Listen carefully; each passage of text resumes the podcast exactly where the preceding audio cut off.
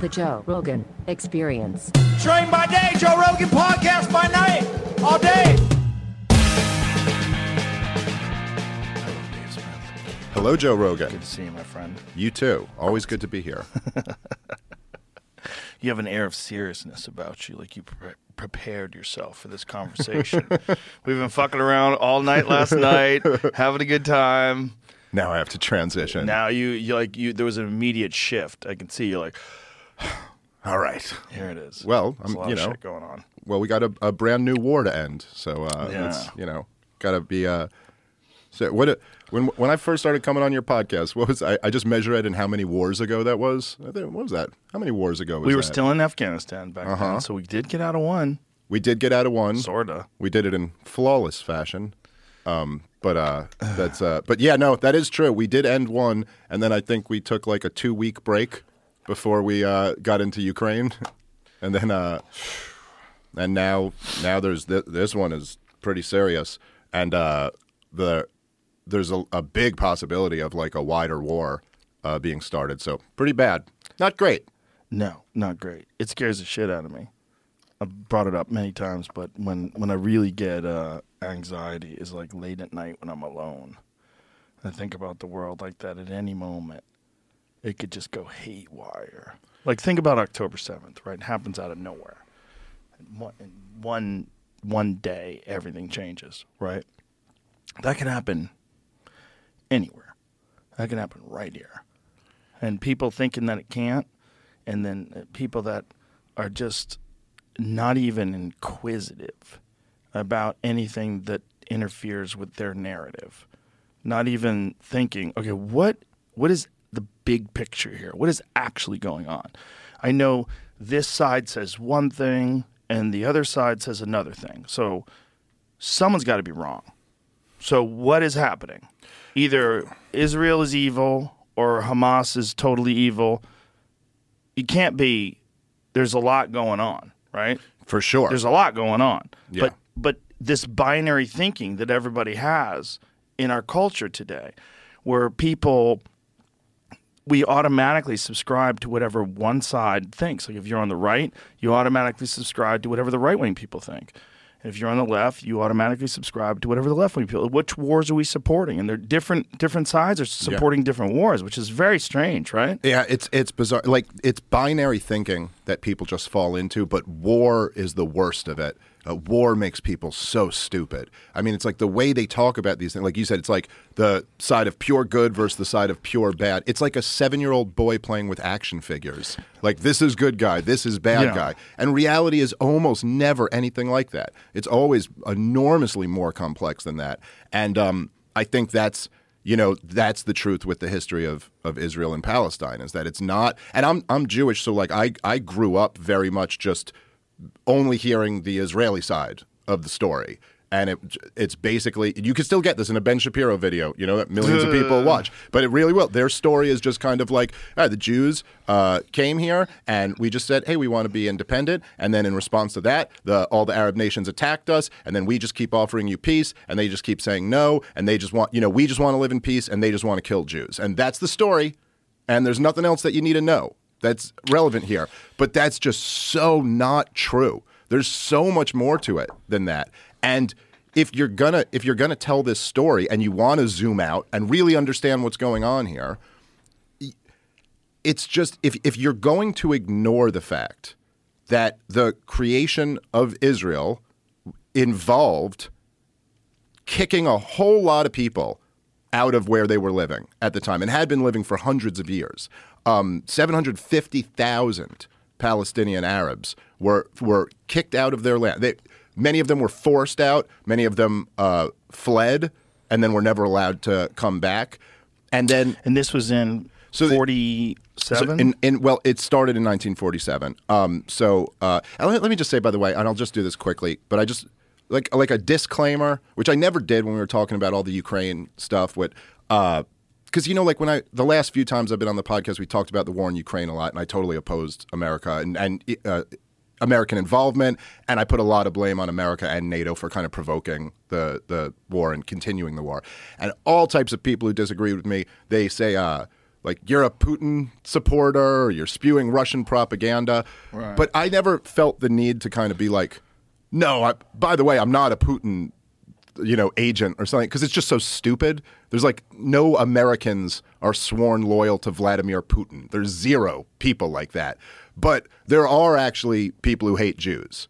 And so just to be clear, that's not my perspective at all. I actually I love I love Jewish people. I, I actually like I love Israelis. I think there's lots of cool things about their society. And what I'm saying, if I say like, hey, the way you got your land was really fucked up and you kill a lot of innocent people, that's nothing I wouldn't say about my own government as well. Right. And I love America. So just as the first disclaimer there. Uh, I know a guy who actually did move to Russia and all right, Putin. fine. So there's one. But Jeff Monson. He was an MMA fighter. oh yeah, he fought Tim Sylvia, right? He fought a bunch of people. Yeah. Fought Chuck Liddell. Um, he fought Fedor, and he uh, Oh, yeah. he moved to Russia. Really? Speaks Russian. Yeah. Okay. All right. So I overstated my case a little bit. There's Jeff Russia. Monson. Nobody else. He's got a hammer and sickle tattoo. Okay, all right. So there's there might be an exception. He's a uh, wild fellow. Um, no, but so you said so yeah. So in 1947, and this is uh, like right in the aftermath of, of World War II, and the British Empire uh, was basically crumbling, and they had been they had been ruling the territory of Palestine under a, a mandate, and so they basically uh, washed their hands of the situation. The the there had been issues for years already, um, and they kicked it over to the United Nations, and the United Nations was a brand new organization, or like a year old or something like that, and um, they they had no authority to like create states out of nowhere. They just it was a recommendation. They go, we recommend this partition plan that would have given uh, 56% of the land to the Jews for a Jewish state and 44% of the land to the Arabs to have an Arab state. And at the time, the Jews, uh, the Zionist settlers there, they owned about 10% of the land. And so this recommendation was that they get 56% of the land. And so immediately the the Zionist settlers accepted. They went, "Yes, great deal. We'll take 56% of this." And the Arabs were like, "No, that's not a fair deal at all." And then pretty immediately after that, there's a great book uh, by Sheldon Richman called "Coming to Palestine." If you're interested in the topic and you want to see, but pr- immediately after that, a bunch of essentially like Zionist militias started kicking Arabs off of the land. Like, hey, the UN said this part's ours. And like, on at first, a civil war broke out. And in this process, hundreds of thousands. I mean, it, between 1947 and 1948, the total number is around 750,000 uh, Arabs who were forced out or, or fled. Um, and then in 1948, Israel declared independence. And then, in, as a response to that, outside Arab nations invaded, got involved in the fight. Israel won. And then, after Israel won the war, they seized about 80% of the land. So they were, they were offered 54% or recommended 54%. They won a war, and then they just took 80% of it. And then in 1967, so this is in 1948. Then, uh, but at that point, at, at the end of the war, the the portion that is the, pa- the Palestinian territories today, that was the West Bank and East Jerusalem, that was controlled by uh, Jordan, and Gaza was controlled by Egypt. And then in 1967, Israel launched a preemptive war, and uh, they won again. And then they just took 100% of it. And then they just took control of the West Bank, all of Jerusalem, and Gaza. And they've had it ever since.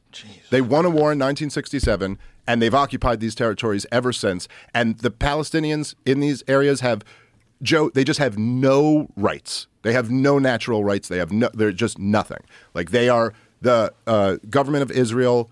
Um, they for most of the time they were literally occupying it with with the IDF like of like not worse than martial law because it's like a foreign military like foreign occupation.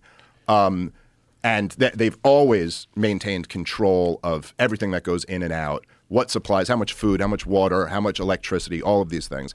And look it's just if you're going to talk about this situation, as so many people do, like so many people in like Ben Shapiro's camp, that they talk about this conflict, talk about October 7th, and just leave all of that out.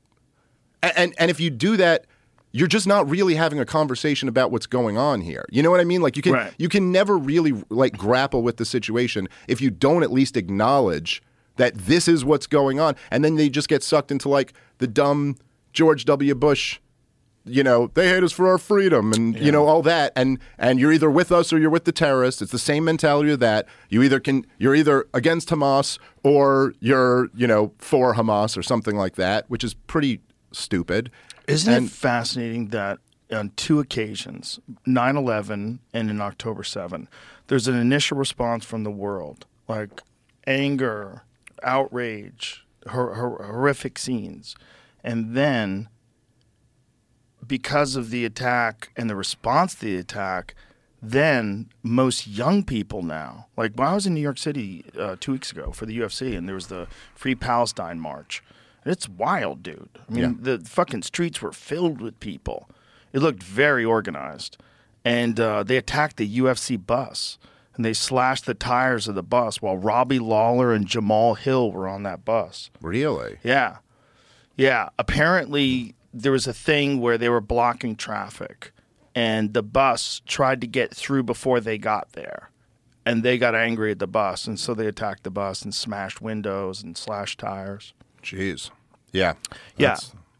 They're Yeah. so lucky that Jamal Hill and Robbie Lawler didn't get off that bus and just start putting people into orbit. dude i don't know how many protesters it would take to beat up those two guys but you have zero chance. it's- Jamal, it's a lot dude, Jamal can crack. That's a Yeah. big fella too. Yeah.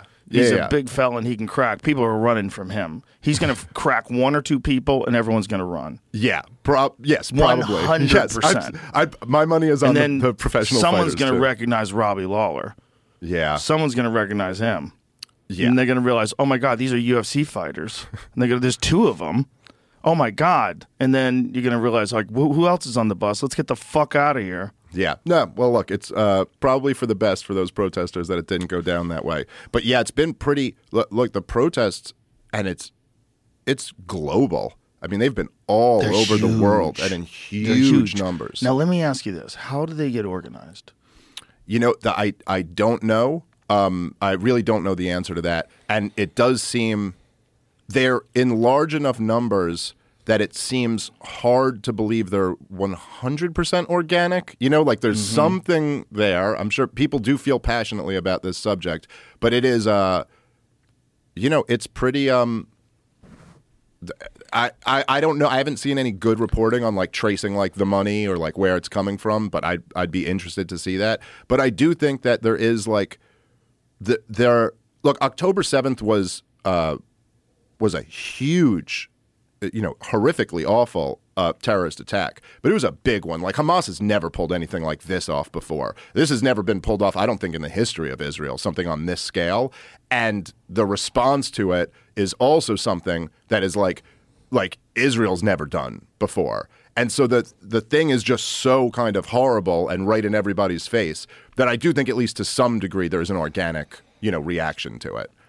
And Elon had a very good point. He said, "How many with these people die? How many more future members of Hamas are they creating Yeah.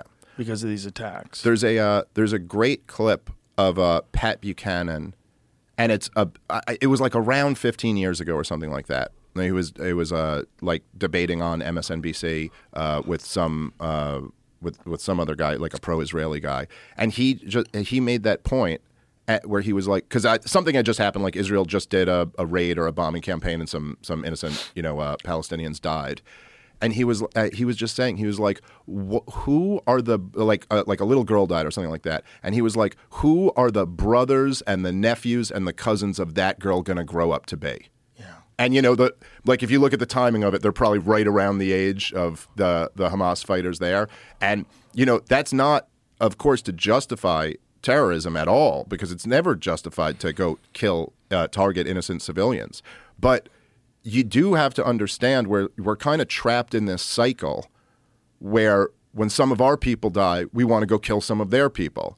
And then we kill some of their people, so they want to come kill some of our people, and then and back and forth and back and forth. Yeah. Um, and that's the you know the awful thing about all of these wars on terrorism is that they always just become and you can see it. Look, this is what Hamas. This was the whole point of it too, right? Uh, It's like this is now the best propaganda and recruiting tool that Hamas has ever had because now they get they, look they terrorism is almost always about trying to provoke a reaction. Like this is why Osama bin Laden did 9/11 is that he knew he couldn't like militarily defeat the United States of America, but he thought he could pull the same trick on us that we taught him to play on the Russians and get us to invade Afghanistan and bankrupt ourselves. And so what do you think Hamas look, uh, Hamas pulled off a fairly sophisticated attack. I mean, they came by like land, sea, and air. They took out the Israeli surveillance, which is supposed to be the big, you know, the greatest surveillance system in, in the world. Um, and they pulled this off. Does anyone think that they didn't expect an Israeli response from this? It's like, Right. no, of course they knew exactly what Israel would do. And this is what they were trying to provoke them to do. Because Hamas doesn't care about innocent Palestinians dying. But what they wanted was to turn, you know, the world against Israel and particularly turn the, the Muslim world. I mean, not that it takes much to turn them against it, but to really put pressure on some of these other governments who had, you know, signed on to the Abraham Accords, um, which basically was y- using U.S. tax dollars to buy off these other Arab countries to sell out the Palestinians. So wh- the basically for for years the uh, these other Arab countries w- like wouldn't recognize Israel, wouldn't normalize relations with Israel because they were sitting there saying like, "Hey, this is totally unfair. Like you you kicked all of these people out and you don't really have a right to this land and they are they need to be, you know, treated with whatever uh, given independence or, or something like that. And so we won't normalize relations with you. And then basically Trump's plan and Israel's plan was like, well, how about we just bribe you to normalize relations with Israel, even though we're not giving the Palestinians their freedom? And he got a bunch of them to sign on to it. And so for the Palestinians, this was like, I mean, you can almost imagine the hopelessness because now this was kind of your only hope that someone else was going to catch your back. And now everybody's basically agreed, like, yeah, look, you're never getting your state, you're never getting your independence, we're never going back to 67 borders. You're just, this is life forever. And like, Like an open air prison. yeah. I mean, you know, people get people like get upset about that characterization, and it's I not think it's- perfect, but it's, not perfect, but it's it's close. it's containment. Yeah. It's some kind of containment. Yeah. Well, I mean, look, it's it's imagine, you know, if you all you got to do with all of these things. This is why I would like Ron Paul is the greatest American hero to, in in my opinion because like this was his whole central point on foreign policy was always like you just have to try, just try a little bit to put yourself in their shoes. And how would you feel if you were like occupied by a foreign government? Which essentially isn't really a foreign government. It's really your government because they're the ones who run, who really run the place. And how would you feel about that? You know, in the in the West Bank where they're still under uh, military occupation, you know, these guys, the, the IDF run in and scream curfew, and you got to run inside your house when they do that. Just like that, even just that level of like being controlled Yeah. by a group of people who are not your people. You know, um, isn't the most crazy thing that peop- that human beings still behave in these patterns where we have groups of people that don't know at all, have no personal interaction whatsoever with other groups of people, and they're willing to murder them. yeah, Like this, it's it's sort of like a default mechanism of the d- default part of the human system. Human beings, when they have control of massive amounts of property and, and, and resources, they, they default into that mode. And that's just what's really insane about all this is that I would have thought by now we'd have figured that out and moved past some of the most ridiculous ideas, but we haven't. Still battles over religion, battles over territory. Like, holy shit, it could be the end of us over the dumbest battles. and, and it's just yeah it seems like you would think that just with what we have you know like the level of civilization that we have the level of technology and medical innovation like all these Yeah. things that you'd be like you would almost think if you didn't already know what the truth was you'd be like well war we don't do war anymore there's what big mass murder campaigns with giant machines of death we don't do that that's like a thing we did 3000 years ago we've moved past that we have other ways of like resolving these disputes but uh But they still do it. but we still do it do you think that Israel believes they can dismantle Hamas and install a government that they can reasonably discuss things with? But Well- even if there was a reasonable discussion, like what would that entail? Well, okay, but here's th- this is what I'll say, right?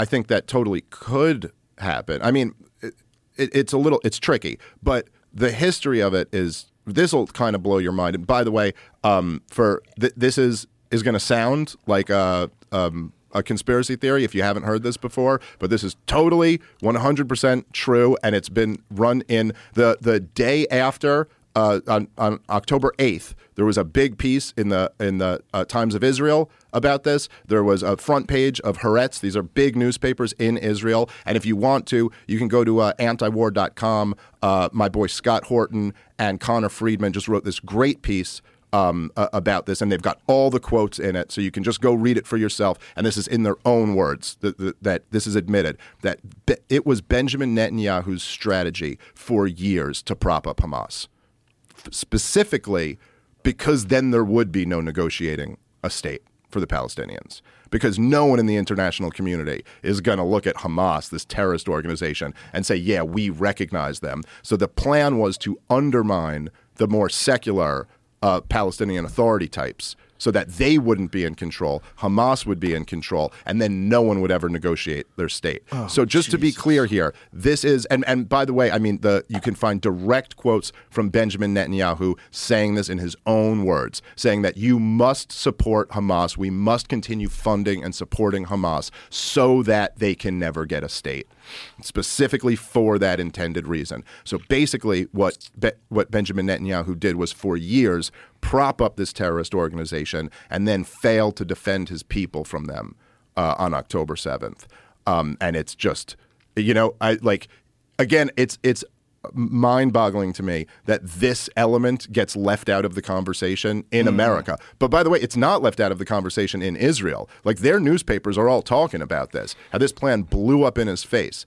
Um, but it's really, you know, this is what happened here. It's not that there's this desire at the highest level of the Israeli government because this is what they always say we have no partner for peace we have no one who's willing to negotiate with us but it's just not true every time they have had somebody who, who, who steps up and, and look just to be clear here when I was talking about 1947 1948 how Israel, like the, the state of Israel, was created. Th- then in 1967, what they when they took control of everything, what everybody always says, I shouldn't say what everybody always says. There's people who say crazy stuff, but what Arafat said once he rejected terrorism, even what Hamas said when they first, uh, uh, you know, gained some power in, in Gaza was 67 borders. They want to go back to the 67 borders. So they're not saying we want 100% of this back, at least at those points in time. They were just saying, give us our 22% back. You know what I mean? And let us be an autonomous, independent nation. so what what would have to happen for that? Um, well, First of all, that's that seems like there's no way Israel's going to accept something like that.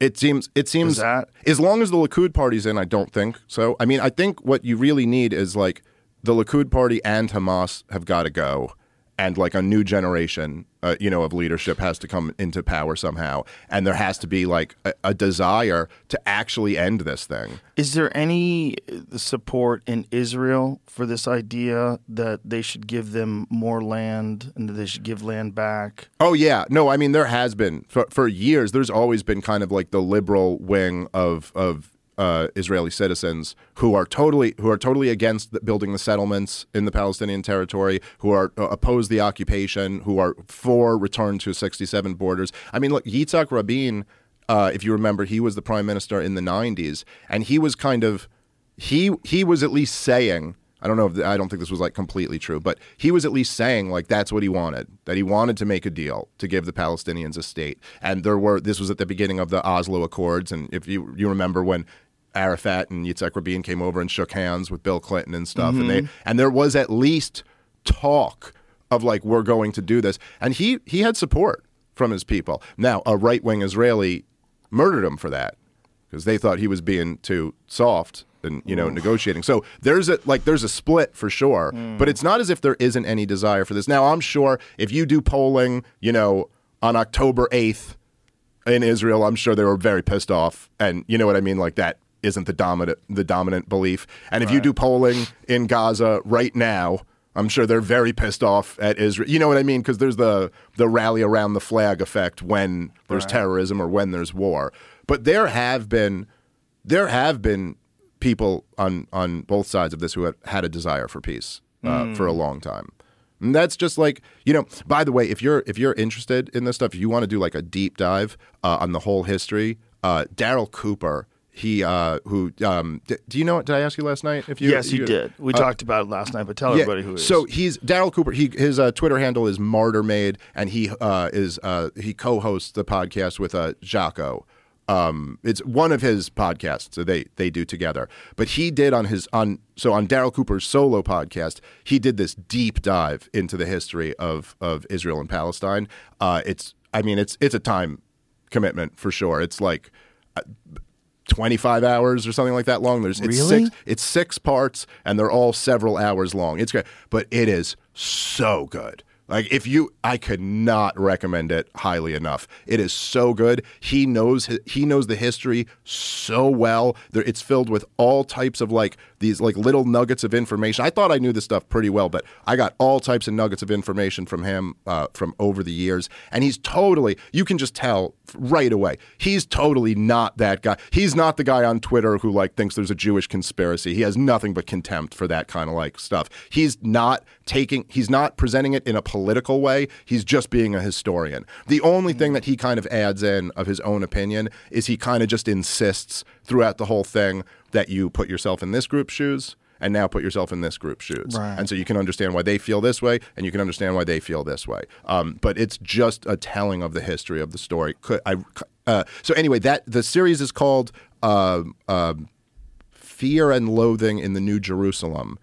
Uh, and then then he did a follow up podcast. So that's basically the history from early Zionism in the late 1800s up to I think that gets you up to like the 1940s. Before I forget, I'm gonna Yeah. order that up on my thing right now. yeah, yeah, abs- dude, it's so good. Fear and loathing in the new New Jerusalem. Jerusalem. Yeah, double check me There's a that that's a, trailer he made. Oh yeah. Okay. Yeah. Yeah. yeah. Want me to play that, Joe? Sure. Okay. Ta- switch that. Play.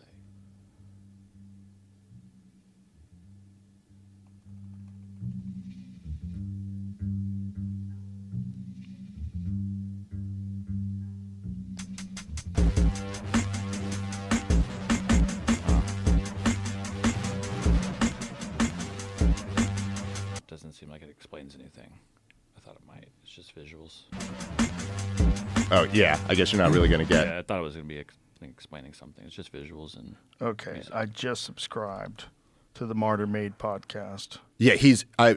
You're gonna love it, dude. It's so good. And he's on point with with all of it. It's just like a really detailed, accurate like history of it. And then, of course, like I a- as I always say, I mean, if you want to understand any of this stuff, uh, my my guy Scott Horton uh, at antiwar.com is like I think the best the best voice in America when it comes to war, and he's just he's just brilliant, and uh, he's he does a lot to make me look good because he's like this ultimate genius researcher and he has like all the details from every li- you know he's like every little quote of like uh that no that hanging them by their own words. Like he's done all the research of like look here you know you read his books and you're like here it is in their own words here it is in their own words. And so that's uh he's he's an incredible resource uh for understanding this stuff Bef- Before I forget this, sure. I wanted to bring this up earlier. Um, you we, you were telling me last night. You were explaining to me when Netanyahu was being protested.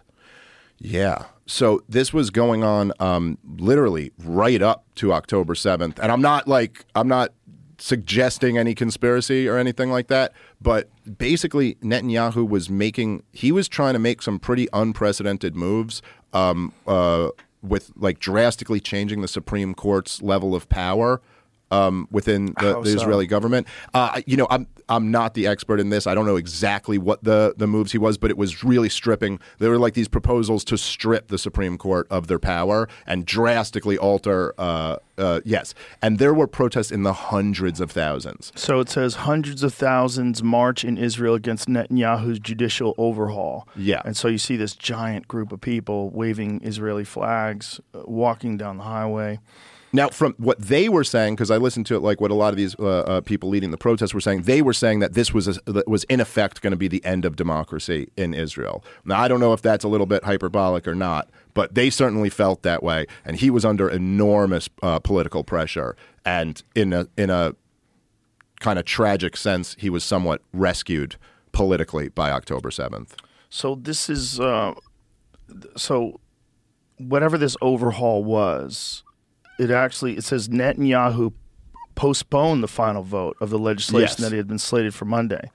In a national address lasting around seven minutes, he said he would hold discussions and bring the legislation up for a vote sometime after lawmakers return from a recess at the end of April. So he knew it was horrifically unpopular with people, obviously. Yes, and then this was uh, Three months of protests. Yeah. Oh, yeah, yeah. No, this was a big deal, and and in huge, huge numbers.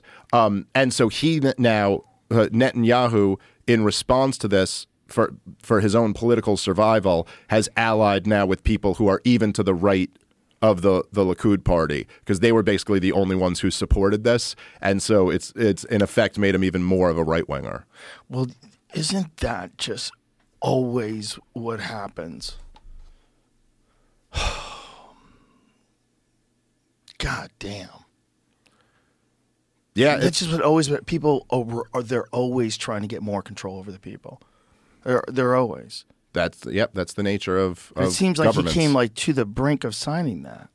Oh, oh, there's no question. I think he wanted to. He wanted to sign it. I think it's just that there was so much enormous pressure Yeah. that he backed out of it. But then again, there's like the white pill, which is like the the, ho- the case for optimism, Right. Is that Protests oh, work. Well, and not just protests, but just.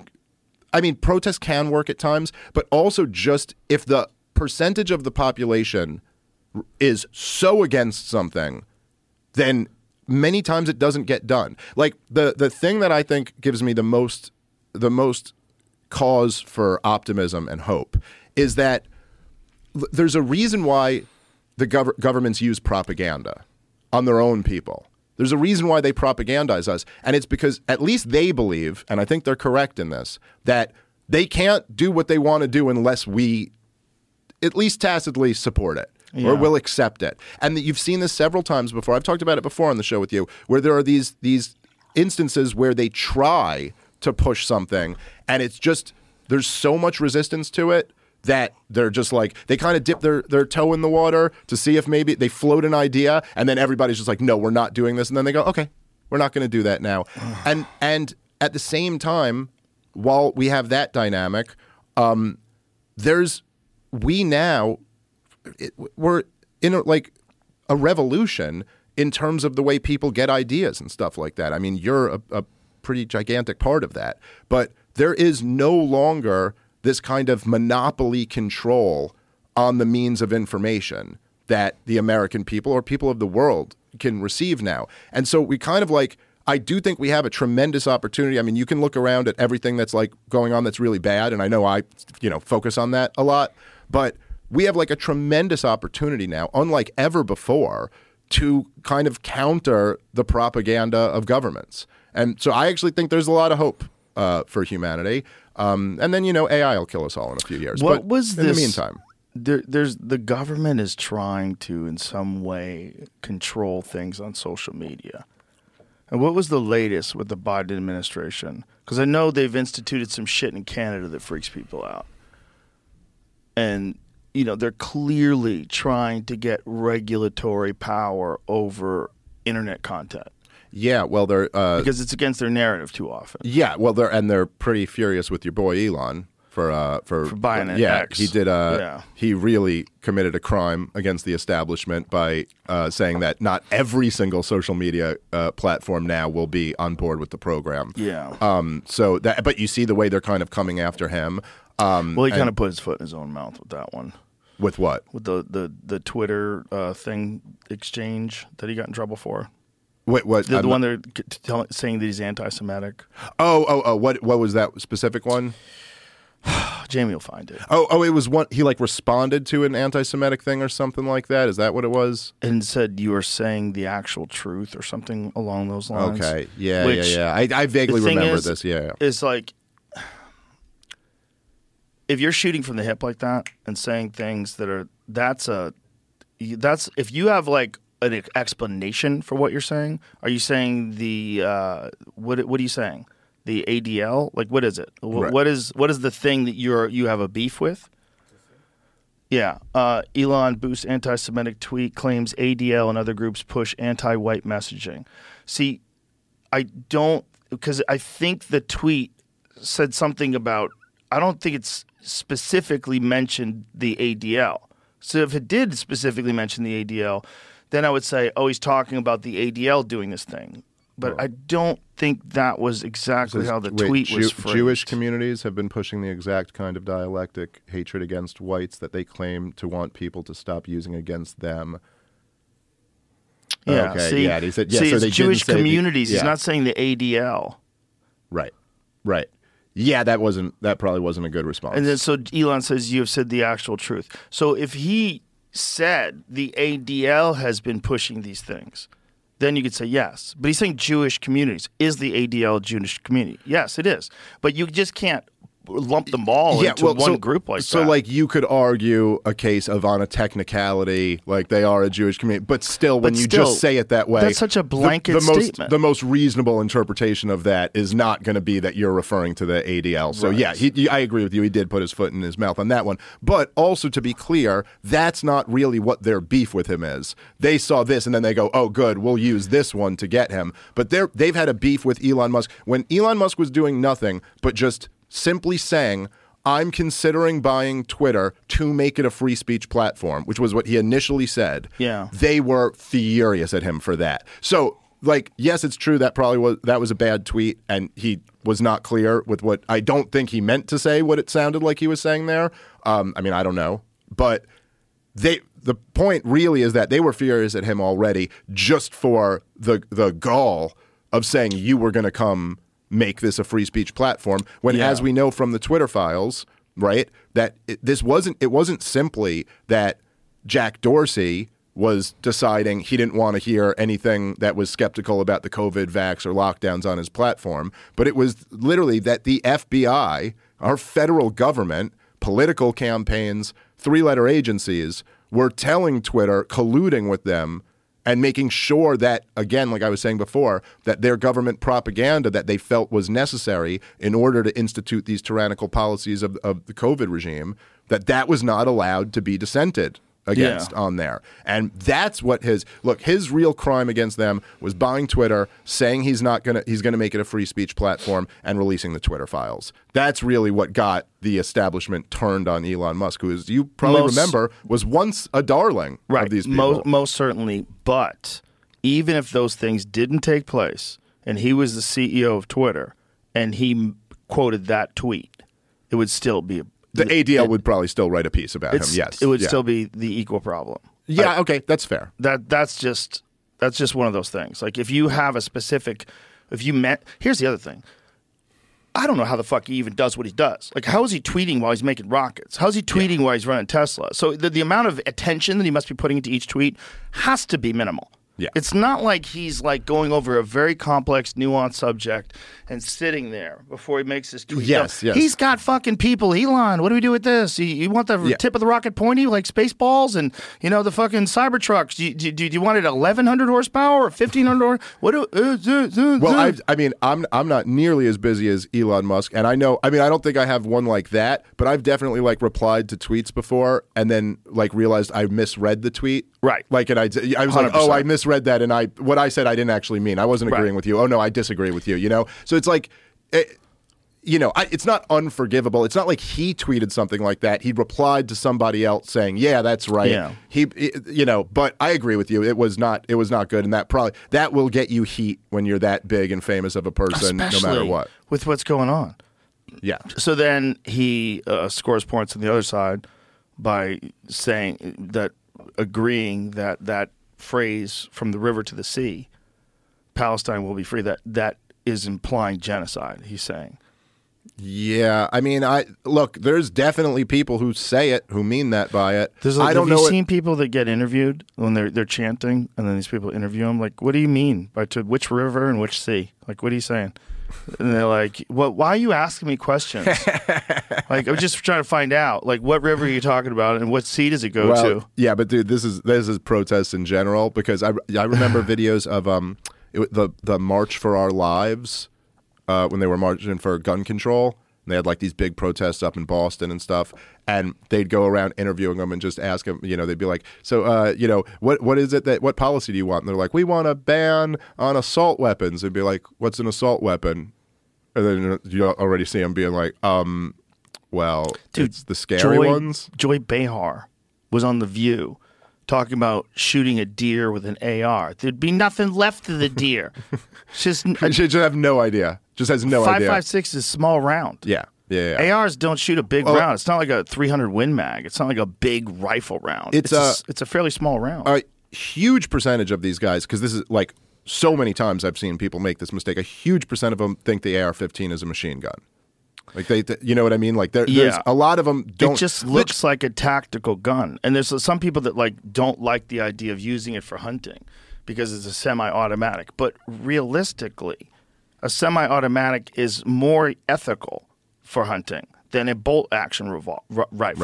Right, A bolt action takes too much time to reload. So if you hit an animal and then you want to hit it again while you can still see it, you want to be able to go bang, bang. Right. You want to be able to get a second shot into that animal. It's more humane. right, right. So it's really a, a very Well- good gun, except for the round. The round is not like that heavy. One of the real problems in the gun control debate is that, which kind of makes sense by the nature of it, but the people who are on the side of gun control tend to not like guns and not be around guns. Right. But then the problem is that you're having a debate about something that you just don't know anything about. sure, like saying that an AR-15 would be terrible. Like people kill deers with way bigger rounds. Yeah. Yeah, yeah, yeah. It's just it's just a statement out of ignorance. Now, th- by the way, that's not a blanket statement for everyone. Like there are people who are for gun control who know a lot about Yes. guns, but generally speaking, Yes. the people who support that tend to be the ones who aren't around guns, don't know people with guns, live in blue cities where the only people who have guns are criminals and cops. Yeah. Well, it's it's one of those things where you have an opinion, and that opinion is oftentimes just a, a, an opinion that you have adopted from your ideology. There's like a predetermined pattern of opinions and behavior that you've adopted. This is acceptable for my tribe. Right. And you know, and you say AR-15, you, you don't even have to know anything. You just tell tell people, "Oh, you're gonna b- blow that deer to smithereens. There's gonna be nothing left." Yep. And then the other, the major, to me, like the major problem, and I think this is kind of like the fundamental libertarian insight, is that people remove themselves from what they're actually advocating for when they're advocating for like laws against things. Right. And so you, in in a lot of people's minds, when they're advocating for gun control, what they're advocating for is like less mass shootings.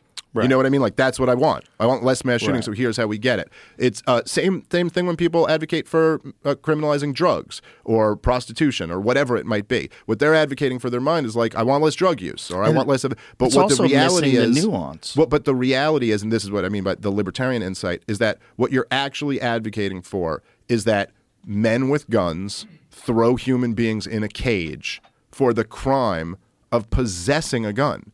Not doing anything to anybody, not violating anybody's rights, but just, and in this country, all throughout this country, we have people who are sitting in cages for decades for the crime of just owning a weapon. Like many in many cases for self-defense. In many cases they were just doing it to, because they wanted to protect themselves.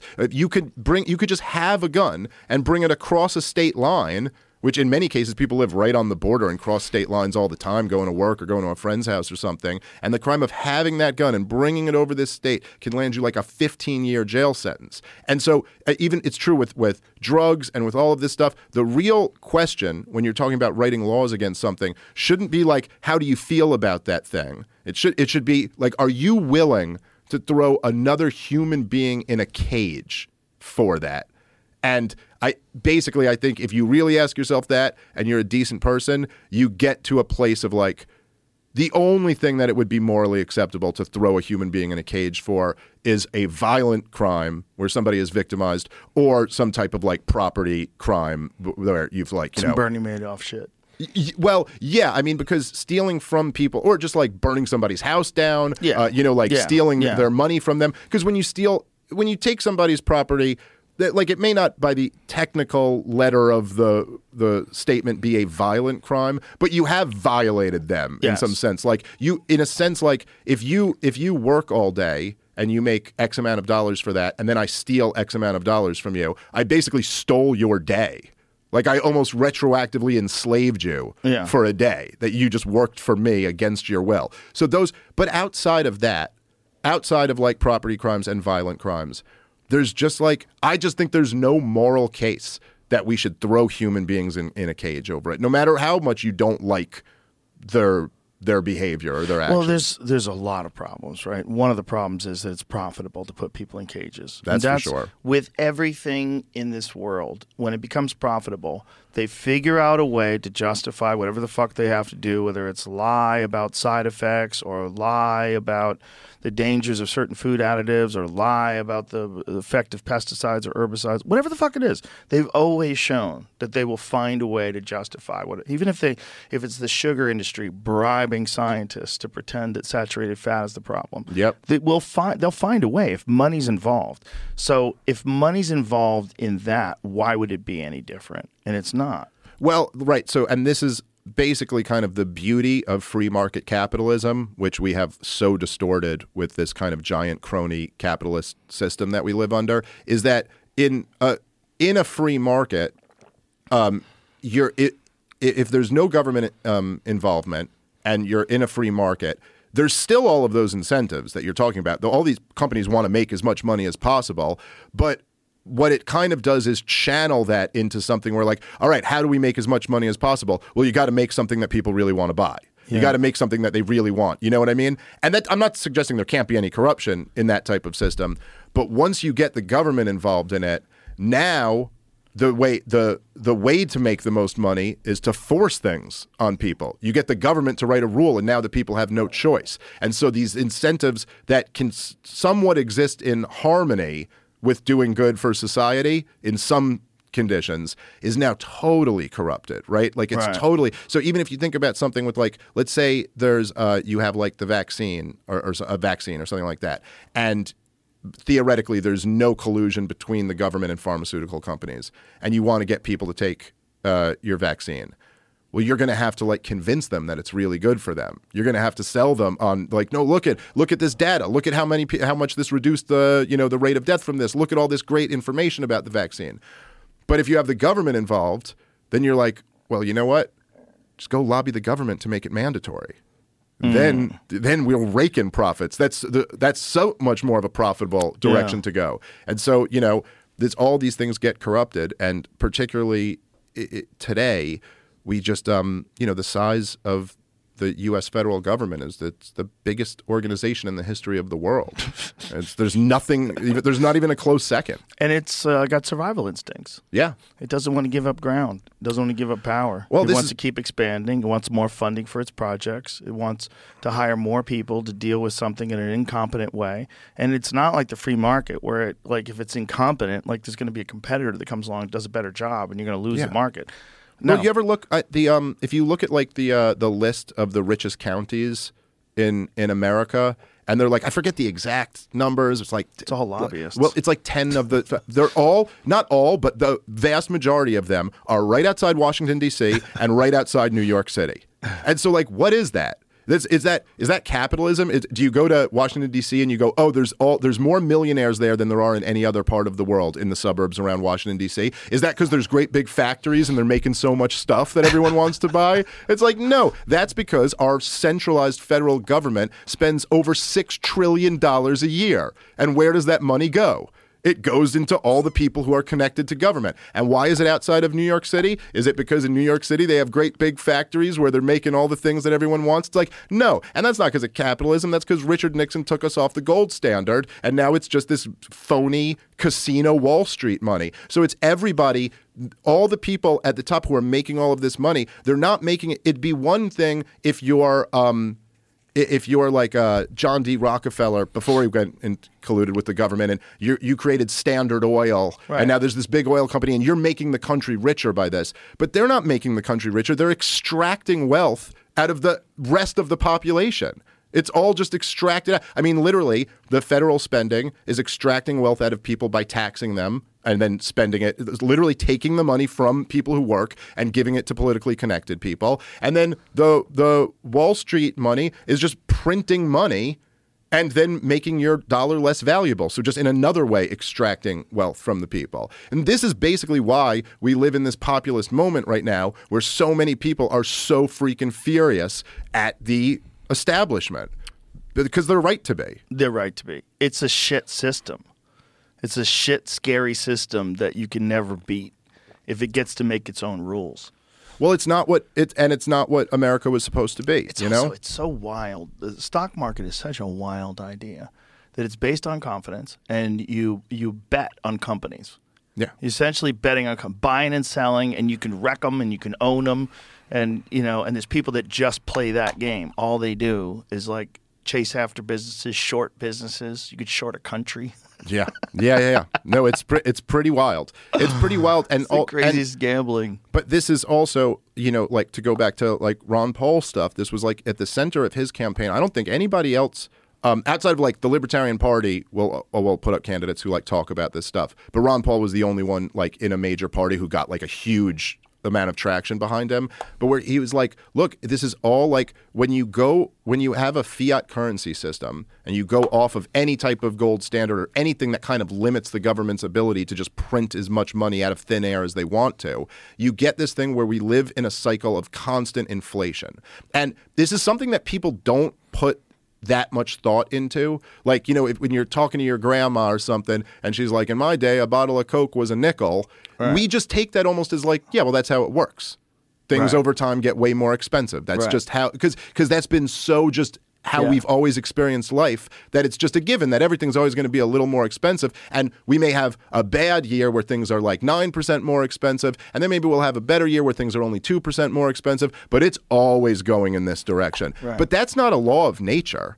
That doesn't just have to be that way. And in fact, if you looked at like from the year, uh, say, 1800 to the year 1900, somebody talking to their grandparents would have had the complete opposite uh, thing. They would have been like, oh my God, it was so much more expensive when I was young, and now things are getting cheaper. And in fact, the natural tendency in a society that's developing, the natural pressure is for things to get cheaper. Because if you just think about it, right, like you get more efficient at making them.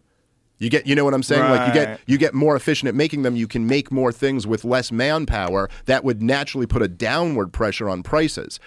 But because the government keeps printing money, the value of the money goes down. And so we live in this system where things get more and more expensive. But then when you have that, right? And then you have all types of government incentives on top of that, right? So it's like, okay, first of all, you're gonna, if you just hold your money, because this is what people used to do many generations ago, was the idea of just saving your money. Mm-hmm. You save it. But if you just save your money today, Joe, you're a sucker because of this system, right? Like if you just hold your dollars, well, you're just losing money actively. So you got to be chasing interest. In order to just not lose money, you have to be chasing an investment. You know what I mean? You have to be like gambling on something. And so now, and then of course, there's also other like tax incentives where like you you can kind of defer taxes if you invest in things, and so you're mm. kind of like pushed into you know like well, put it in your 401k, put it in this, put it in that, and then you won't. But just think about that like logically. Aside from being really good for rich bankers, why would you think that it's a good for like an average you know say like couple who's just like working and making money and they don't know anything about stocks and bonds and trading for uh, you know exchange traded funds and what to invest in and what not why would you say that you you should be working no you shouldn't be working and saving a little bit for your uh, for your retirement what you should be doing is gambling you should always be gambling your money constantly. Isn't that sound financial advice? Gamble and gamble on something that you don't understand. Right. And you've done no research on. Yeah. Trust someone who works on Wall Street. Do you remember that time about a year or so ago where banks started failing? Mm-hmm. Remember that? Remember Yeah. how spooky that was? Yeah. Where banks started going under, and there was a real concern that it would cause a you know a cascade effect. They were very, very concerned about that. Yeah, and it I- didn't, but it got close, and we had never heard about that many banks. I mean, there was a savings and loan crisis. Remember when a bunch Mm-hmm. of those places went under? Yeah, I remember that. I found out about that because Vinny Pazienza, the boxer, lost a, a bunch of money in one of those. Oh, really? Yeah, like you know, I think his life earnings. I think he lost a shitload of money. Like quite a few people have lost a lot of money in these fucking things. Where Yeah. banks go under. Yeah, Like, all of a sudden you lose everything. Like what? You don't have my money? Well, and There's of no course, money. in in 2008, Bye. that was that was the big one. You know, Yeah. in 2008, and they really set a precedent there with that kind of too big to fail Mm-hmm. line of logic. Where if that's true, that the banks are too big to fail, and then you bailed all of them out, and now they're bigger than they were then. Then they're really too big to fail now, right? So it kind of perpetuates this idea that we listen, the banking system, and everybody kind of knows this, the banking system is built on a house of cards um, and it could collapse at any moment. And if it does, the federal government's going to have to come rob you of your money to give to a bunch of bankers again. That's our system. That's our financial system. And the CEOs of those banks still got bonuses. Oh yeah, yeah, yeah. yeah. They all still got they bonuses. said they had to give them bonuses, otherwise they would leave and go other places. and it's and What? it shows it shows a real um like eroding of something completely different than the political system, just our culture. That there wasn't at least like like enough shame of those people to just go, yeah, I'm gonna not take my bonus this year because I don't want to get dragged bonus. through the streets and like killed by the citizens of this country. I don't want to feel like that. And it's not as if these people didn't already have tens of millions of dollars, like they really needed their bonus from this year, or like little Timmy isn't going to get his Thanksgiving want a turkey. yacht. Yeah, it's like no, I want a fifth yacht. Yeah, I like it's like yacht. that level. Yeah. but the the a whole banking system is it? What's the um? Oh man, I'm gonna get this. What's the Christmas movie where they kind of go over fractional reserve banking? Uh, is it It's a Wonderful Life? Or the one where they're like, where they all come into the bank. There's like a bank run and they want their money, and he's like, "Oh, but don't you see, your money's over here at Frank's farm, and then his money's over there, and that's how." But like, uh, I, I can't remember which one it was, but anyway, Was that um, It's a Wonderful Life? Is that what it was? Yes, I think it was. Was it's it? a Wonderful Life. Oh, may, no, maybe an not. old ass movie No, but, yeah, yeah, but it's an old one. But they're go. But the whole system of fr- what, fractional reserve banking is really kind of this fascinating, like thing because everybody still kind of has in their mind that if you you kind of have in your mind that the money in your bank account is your money, and that you're holding it, that they're holding it for you. Right. But that's not right. That's not what's going on. And if you ever actually read like the contract that you sign when you open uh, a checking account, that's not what it is. It's more like you're loaning money to the bank and they owe that money to you. But they don't have to give it to you. They it, you could legally speaking, you could walk in tomorrow uh, to a bank. I mean, no one actually walks up to a teller anymore. It's a Wonderful Life isn't a Christmas movie. It's a banking movie. Oh yeah, yeah, yeah, yeah. So that is Yeah. the scene. I was right about that. Okay. Uh, but so you you could walk into the bank tomorrow and you're checking you know account balance is whatever. Say it's five thousand dollars, and you could go. I'd like to take out two thousand dollars, and they can say no. You can't have it. Now Right. they owe it to you, technically, but they don't have to give it to you. They're not just holding it for you to give to you on demand. Now the system hasn't collapsed, so they will give that to you today if you walk into a bank. But when but if you, too many people come in and they want too much money, well, they don't have it yeah. is the point. So when you open a bank account, and I don't know exactly what the reserve rates are now because I know they did change this during COVID, but for a while it was ten percent. Um, was the what the Federal Reserve set as the reserves uh, that you had to put away. So when you come into your bank and you give them hundred dollars to open a checking account, just to make it an easy number, they they hold ten dollars and they loan out ninety dollars. And now, so they they'll loan that money out, and so essentially they owe you hundred dollars. But the the effect of this, right, is that now there's this this guy. So let's say you open the account with hundred dollars. Now there's another guy who takes out a loan for ninety dollars, and you're now in the economy, and kind of like you think you have hundred dollars, and he thinks he has ninety dollars, but really there's only there's not $190 there's only $100 that you, you get what i'm saying? But now here's where it gets even crazier than that. This guy doesn't just hold his $90 he goes and puts it in the bank.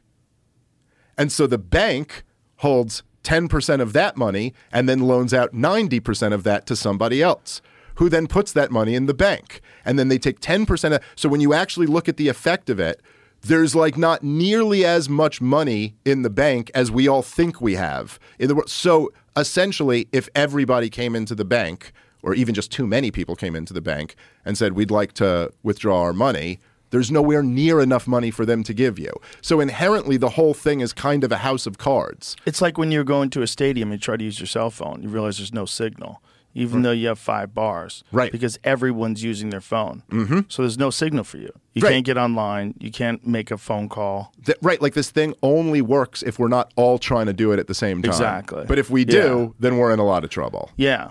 D- yeah. Cell phone towers get overwhelmed and they're fucked. Yeah. and then you realize, You- and then you realize how much. before, right? Well, oh yeah, yeah, I have, dude. Even just uh, the other, uh, like a week ago, I was on a, a flight where the uh, just like the Wi-Fi was out, and so just like your phone's useless now. Yeah. you know. And it's just it is such a weird feeling when you're just like. You're like, "I- I guess I'll look on this TV thing Yeah, now. disconnected. Like it's like it's like you're almost instantly zoomed into like 15 years ago or something And if it like came that. back on, you'd be excited. Let me check what I got. Yeah, yeah. What's my But it's but there was something kind of you know there is something kind of nice about it about Mm. putting your phone away for a little bit and just doing the old thing. Oh yeah, no, something very nice about it. It's unfortunate, but we're moving in that direction further and further, and we're not coming back. Oh, and you just got you, there's no fighting it. You know, when we were talking earlier about the gun control argument, I think that is one of those other red and blue discussions where if you were on one side, you're like, we got to take all the guns away, and it's, which is so crazy short sighted. It's the, I mean, it sounds like a fucked up thing to say, but if things got way worse, it could protect you from tyranny. Like it, it's happened in the past. It's a it's a real issue, and to think it's not a real issue is so crazy. It might not be a real issue with the current administration, but to give people more and more power as they acquire more and more power, and then you see what happens in other countries. That can happen here, kids. It can happen anywhere. It is a, a, way human beings behave. But one one of the things that is always stunning to me is this willingness, this desire to ignore the fact that almost all of these shooters are on psychiatric medications. And if you bring that up, somehow or another you're a conspiracy theorist. We are literally talking about chemicals that alter the way your mind works.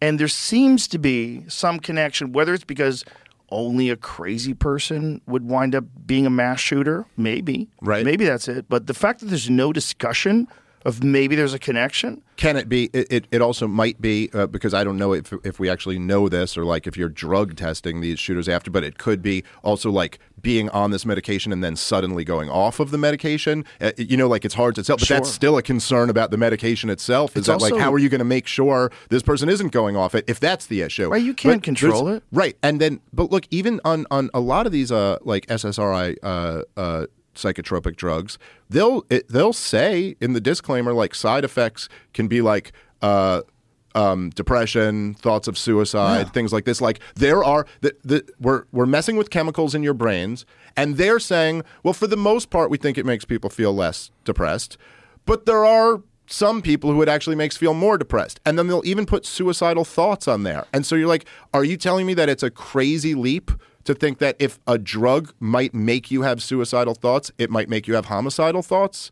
Like, is that is that crazy to say? And It's then not crazy you to know, say at all. and look, obviously, like you're wh- what you're saying here is like there's there's kind of like a circular like aspect to the argument because you could also make the point that you're like, oh no, the reason why so many of these mass shooters are on these drugs is because they're the type of people who would need these drugs. Right. But there's at least something to look at there where it's like, yeah, but is it possible? That the drugs itself are making this worse because look, we just when it comes at least to the school shooting, you know, stuff, we did not have this problem before. There, there was a time in American history when this just was not happening, Right. and it was a time before we had this these drugs. So Right. there's at least at least raises the question of is it possible that this is actually what's going on, and and how exactly can it be that like what like through all of human history it was just wrong, and the truth is that children must be medicated, like children must be on drugs as they're being raised up, and it is it is um criminal. It is criminal how quickly the vast majority of of uh, psychiatrists will just prescribe a little boy uh, Adderall, or you know, I think that's more popular than Ritalin now, or whatever the other one that new one that's kind of like Adderall is now. They'll just put them on drugs. Like, hey, I can't sit still. Put them on drugs. Drug them. That like you're not even talking about like like perhaps there is an argument to that there are there are certain people I think who need to be on medication. I mean I've, I've known people who have like a bipolar disorder and like if they don't take this medication they're going to be in a very bad place. You know what i mean? Um, but the idea that just like every little boy who can't sit still needs to be drugged Well, is that's just insane. if you've paid attention to the relationship between pharmaceutical drugs and these salespeople, and then the doctors, and the, the, the cozy relationship that these people all have, then you realize, like, well, there's a lot of money to prescribing these drugs. And as disgusting as that sounds, people are willing to put people on drugs they may not even need that could have detrimental effects if it can be profitable. And I think one of the things, certainly I learned this in a very personal way um, over the last few years, and I think probably a lot of people listening did too, is that a lot of doctors are, let's just say, totally reliant on whatever the institutions say. And they will then come out in their white coat and be like, I totally recommend this medication. And it's just because one of these major institutions said it. They're trusting them. They have not done their own independent research on this at all. I'm not sure if it's like how many cases it's because they're corrupt and it's actually it's profitable for them to do this, or how many of the cases they've just kind of like accepted that the experts have them. They themselves have accepted like the experts have figured this out, and so eh, it doesn't hurt that I'm making money off of this too. But I'm going to tell you to do this. But I had this experience um, with with doctors telling me to uh, not only telling me to get the COVID vaccine, but telling me to give it to my little children. Um, starting at when my, my boy was only a little over six months when they were, were telling me to give him the COVID vaccine. And then I'm arguing with the doctor about it, and I'm dominating him in the argument. Like he hasn't read half the shit that I've read about this, and he has no response to like the the points that I'm bringing up, and it's just very eye opening to be like, damn man like i always just kind of trusted that my doctor knew more about medicine than i do and if he's recommending something it's because he's looked into it and knows that this is a you know wise recommendation There's a lot of good doctors. For there's sure. A, there's a lot of doctors that are, are not paying attention and don't give a fuck and are just working and shuffling patients in and out of their offices and they're in debt. And then on top of that, they're probably medicated. The people that I know, I know a couple people that are doctors that are shockingly medicated. Like they'll tell me that they're on this and that and that and this and this one for that and that one for this. This is a mood stabilizer. Like, whoa. yeah So are you just like experimenting? Are you like g- going to your friend who's also Yeah. a doctor and saying, "Let's try that out. Let's try this out"? Well, it's I mean, if- crazy. If, you're Joe- just prescribing medication to people, wouldn't it be even normal for you just to be taking a bunch of medication? Yeah, well, I guess so. But dude, I know. I mean, I know a lot of people. I'm sure you do too. I I, I bet everyone listening to this knows somebody who. I know people who have like gone to therapy the first time, had a 45 minute session, and it ends with a prescription being put in their hand. Like they've talked to this person for 45 minutes, just had a, like haven't even gotten to know them at all. You know what I mean? And just ends with the like, here, this is what you're on now. We're going to try around with this. And to me, that sounds crazy. Uh, by the way, I should say, just because the point you made, and I, you're, like when you said there are a lot of good doctors out there, I totally believe that too. And doctors saved my son's life. And those doctors are like the those doctors and nurses are like the greatest people I've ever met in my life, and I I owe them everything I have. Like I owe them my house and my you know Yeah, everything. there's amazing Um, doctors. so I do. I'm not like trying to like say there aren't these amazing people. Particularly, what's touched my life the most is like um, pediatric uh, cardiologists and and cardiac surgeons and stuff like that are freaking incredible. Um, neo uh, neo. Uh, um, excuse me, NICU n- nurses are literally the best group of people I've ever met in my entire life. Um, so I'm not like trying to disparage the entire medical community. It's just that there are so many like of your kind of family doctors, pediatricians, things like that, who will just tell you to get your kids, give your kids the COVID vax when there's no solid argument for that. And And, and way past the point when there even could have been an argument for that. On top of that, they fired those nurses that weren't willing to get vaccinated. Yeah. Even the ones that had had COVID and got through it. Even the ones who were really good at TikTok dances, They they, all got out. They all got out. They fucking knew. Yeah. They knew that it imparted natural immunity, and they're like, "No, you got to be a part of the marked team. Yeah, You got to Yeah. get marked. well, and the You got to be on the good side." The craziest thing about that was that many of these these nurses at the point, right? Because when when they were when the point when they were firing them was already well into 2021. I mean, it must have been like in the summer of 2021 when that started happening. Mm-hmm. And so these people had been working around COVID positive people since pro- what at the latest January of 2020. they went through So- the worst of it when there was no Yes. treatments available. So 100% of these nurses had either had COVID and gotten over it or figured out how to protect themselves from getting COVID by being, you know, like super careful with, Yeah. you know, like N95 masks and washing their hands even and that, stuff. even But- that, it's probably their antibodies. It's probably their Yes. system that fought it off. Yes, but I'm just saying none of them have not figured out how to like work under the conditions of the reality of, of COVID 19. And so to then at that point, and it was just what was amazing about it, and it shows you a little bit about how the propaganda machine works, is that the propaganda starts with, and this happened several times throughout COVID, right? Where the propaganda starts being, oh, the nurses are the heroes. Every day at 6 p.m. in New York City, we're going to open our windows and clap for them while we're all locked down because they're the healthcare workers and they're really on the front lines of this battle. And then as soon as you're not compliant with uh with with the latest requirements of the regime, your life's ruined. Yeah, Will because there's, there's no room for nuance. There's no room for oh, you've had it, then you don't have to get it, because then you're going to sell less vaccines. Right, It's right. really that simple. But there's also no loyalty to the like, oh, weren't they like our heroes last Right. year? And they're like, nope, they're not helping the current agenda. But you saw that a lot with there, there's uh, you can hear Fauci talking in 2020 about how we're never going to get a vaccine, and even if we get a vaccine, it's going to take a decade before we'd know it'd be safe, and so blah blah. Because he was trying to sell the lockdown regime at the time, and so he was saying like, no, no, no, no, no, don't think there's going to be something that gets us out of all of this. We have to lock down. That's the only way to do it. But then as soon as that sw- that switched, and it was like, okay, now the plan is to push the vaccine. It was like, no, you have to get the vaccine. Everybody has to get that. No questions. Don't think about it. Don't do your own research. I'm your own research. Yeah.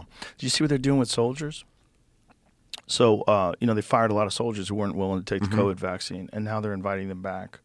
Yeah. Well, they're having a, a big recruitment issue Yeah. in the military. Yeah. Well, how many fucking videos do you have of uh, some Navy soldier, Navy sailor who uh, is doing a TikTok and he turns into a woman and dances around? Where you're like, what? Aren't, you in the Navy? Yeah. Like, shouldn't that shit be not what you're broadcasting? Like, this is like, what are you, what are you doing? You doing this for attention? yeah, you would. Like, what? You What's going also- on with the Navy? You also would think, and I'm not inside the minds of everybody who joins the military, but I feel like that isn't what most of them get in it for. You know what I mean? Like No. that would probably turn off a lot of the, these uh, these young brave boys who want to like join the military to protect the Bill of Rights and defend our country and make sure your sister doesn't get attacked by a terrorist or something. And they're not really like the wokest amongst us.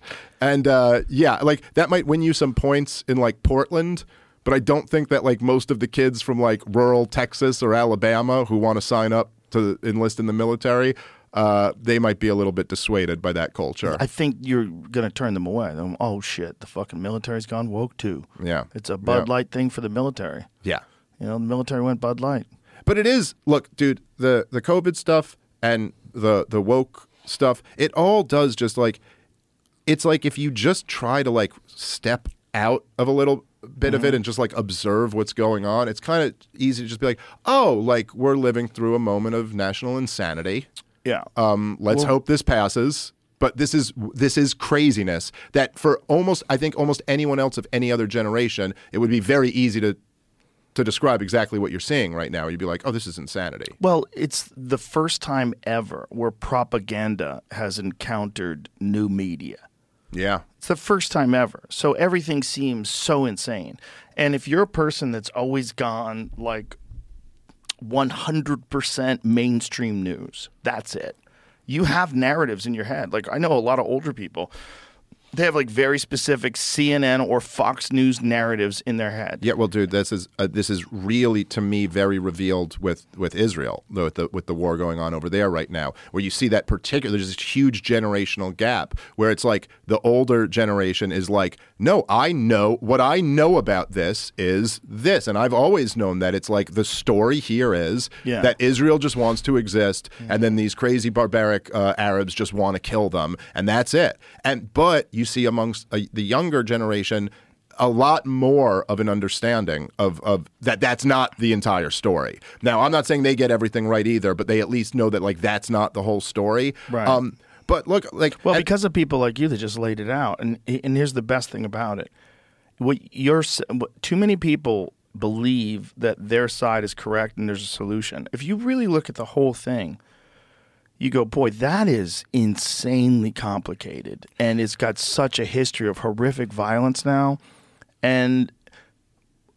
One of the other things I forgot to ask earlier, the the origin of like when it was what what was it originally before it was Israel? Like what was it named? Like what's the history of that land? well, uh, so was it ever a Jewish state before?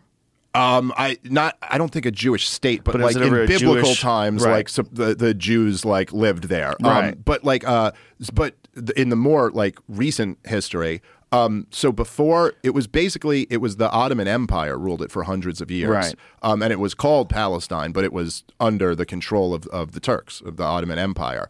Um, and so that was like I think for 400 years or something like that they controlled uh the area, and then in uh so basically Zionism starts in the late 1800s. Uh, this is when the first Zionist writers start, and it starts uh, mostly by uh, or, or maybe exclusively, but definitely mostly by Eastern European Jews. Uh, and Zionism was a reaction, in my opinion, a very understandable reaction to the pogroms.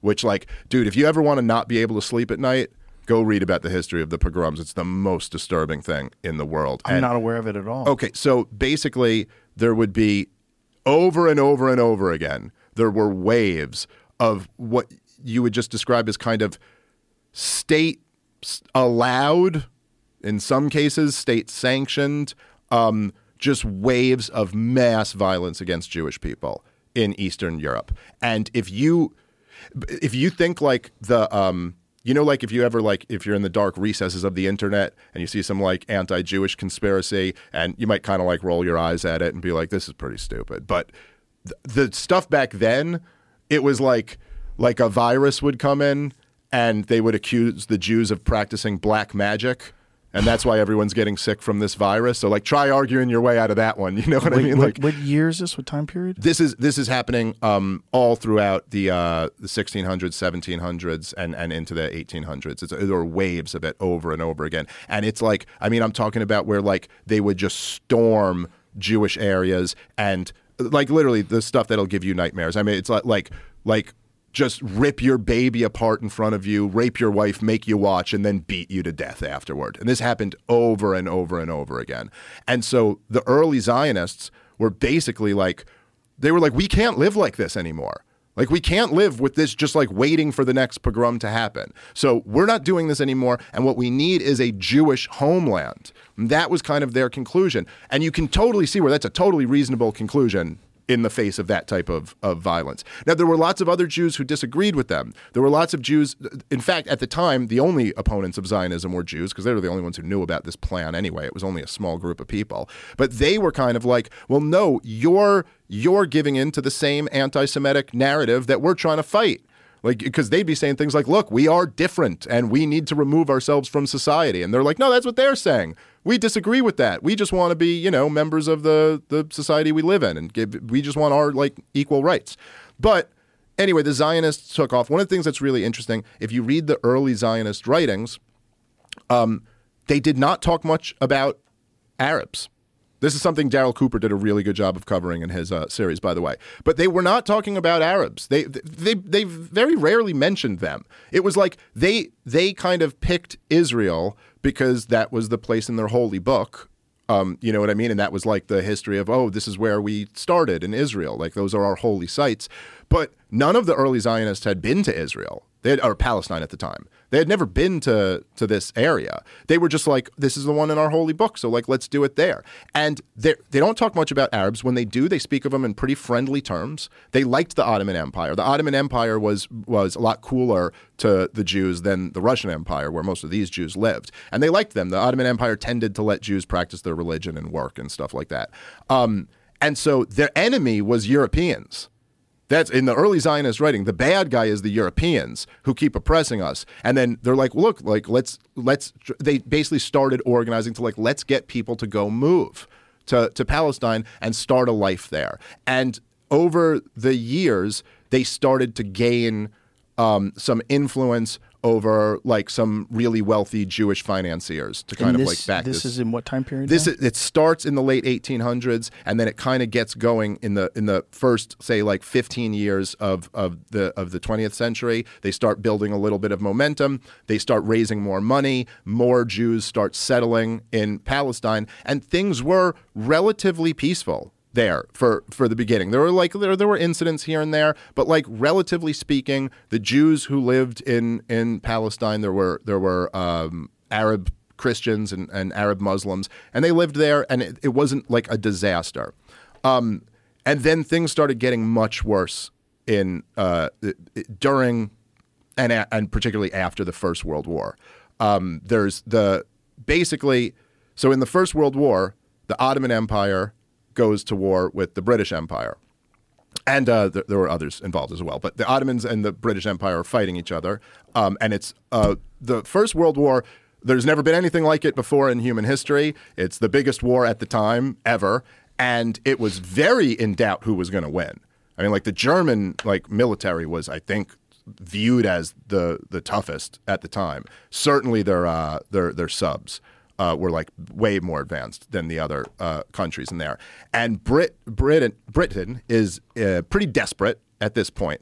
So the British uh, they cut a deal with some of the, the Arab nations. So the Arabs are are being ruled by the the Ottoman Empire at this point. So the British convince them to rise up and fight against the Ottoman uh, Empire, and then they say, if you do that, we'll grant you your independence when the war is over and we've won. But then at the same time, they also uh, um, released the Balfour Declaration, which is so this is in 1917. This is in the middle of World War One, and they they write this Balfour Declaration to the Rothschilds, who were like a crazy rich, powerful banking family, and because they, were they were Zionists, and so they write this letter, or they were pro the Zionist cause, and so he writes this letter that says like um, it pleases the king that there should be a Jewish homeland in Palestine. So but he also said in the in the declaration that um, with respect to the rights of the non-Jewish people there. This is kind of vague, but it was kind of like the king basically saying like, "Hey, we Rothschilds, we could really use some money for this war, so here's like a declaration that like will support a Jewish homeland in in Palestine." And then they also promised promised the French uh, Syria when the war is over. So they basically were just promising anyone whatever they can if you help our war effort. And it's just like, we got to win this war. We'll figure it all out after that. So then after the war, there's all of these different groups who kind of feel entitled to it because they were promised. And so the British Empire, the, the Ottoman Empire collapses after the war, they lose. Then the British Empire uh, takes control, and they take control from the end of World War One up until uh, 1947. And so the the land was, uh, you know, under the control of European empires for hundreds of years. But if you ask me, that's not really what counts. Like what really counts is like who was living there. Um, you know, I've heard uh, again, like Ben Shapiro uh, kind of talk about this before. I've heard um, Laura Loomer, who I just debated uh, last week for uh, for Zero Hedge. Um, and they they'll both say they'll use this. They'll be like, "Ah, there's no such thing as Palestine," and there never was a thing as Palestine. You know, like, and basically what they're saying is that there was never an official government that this is the state government of Palestine. It's just some a, a word people use to refer to this strip of land. So they they don't have like a right to it because they never had like their government there. But to me, it's just like I don't know. That's the most un-American uh, like way of looking at things. All you got to do is read our Declaration of Independence to know that that's complete bullshit. It doesn't matter if the, that's not what counts. It doesn't matter if you had a government there. Re- just read the Declaration of Independence, and that wipes all of that away. Sorry, here's the deal: we're free because God says so. That is self-evident and doesn't need any more explanation than that. That's li- that's literally how the Declaration of Independence starts, right? It, we we determine that it is self-evident that God gave us freedom. So no argument about that. We're free people. And governments, governments are just this thing that man institutes to protect our freedom. And you know what? If they're not doing a good job, we have every goddamn right and maybe even a duty to overthrow them and create a new one. So that destroys that case right there. These people are there and they deserve natural rights just like everybody else does. And they're, you know, so anyway, the things after this after the Balfour Declaration and after World War One are when things start to get really, really tense. Hold that thought. I got to pee. Sure. So we're gonna come back. We're gonna come back from World War One. Okay, sounds good. All right, we're back. World War One. Okay, well, we were at I think the a- after World War One, Yes. right? So here's there's a little interesting uh, detail of history that I always found this really fascinating. And so I don't again I'm going to give Darryl Cooper credit for this because I knew about this, but I totally missed this aspect of it. And I think yeah, he covered it in one of a, in one of the uh, episodes. But so there was a after World War One, there was this uh, commission set up called the King Crane Commission, and it was uh, it was run by the Americans. I believe, if I'm not mistaken on this, dub- double check me, people who are listening on this. But I believe initially the English and the French were supposed to be on board with it too, but they pulled out, and it just ended up being the Americans, which is really uh, a shame because it probably would have held more weight if they had stayed in it. But so the King Crane Commission basically was assigned to go on basically a fact finding mission to the Arab world because they're trying to figure out what we're going to do with these countries now. You know, like it's the Ottoman Empire used to rule them, they've collapsed. It, the mentality there too was I mean this is like it's it's a pretty colonial mentality too where it's like I mean obviously these people can't rule themselves so like wh- what are we going to do who's going to figure it out you know um, so they go uh, they go to Syria and Palestine and they basically just interview thousands of people. Uh, the, the interview thousands of people trying to figure out what's going on, what people want. I knew about this because one of the details that I always found really fascinating, which I learned from uh, Tom Woods, who's a brilliant historian, has an amazing podcast, the Tom Woods Show, um, that in in the King Crane Commission, uh, Syria overwhelmingly uh, wanted the United States of America to be. They asked him who, what country would you like to rule over Syria under a uh, League of Nations mandate, and they overwhelmingly wanted the USA. And I just find that to be an interesting thing because it really kind of destroys the whole "they hate us for our freedom."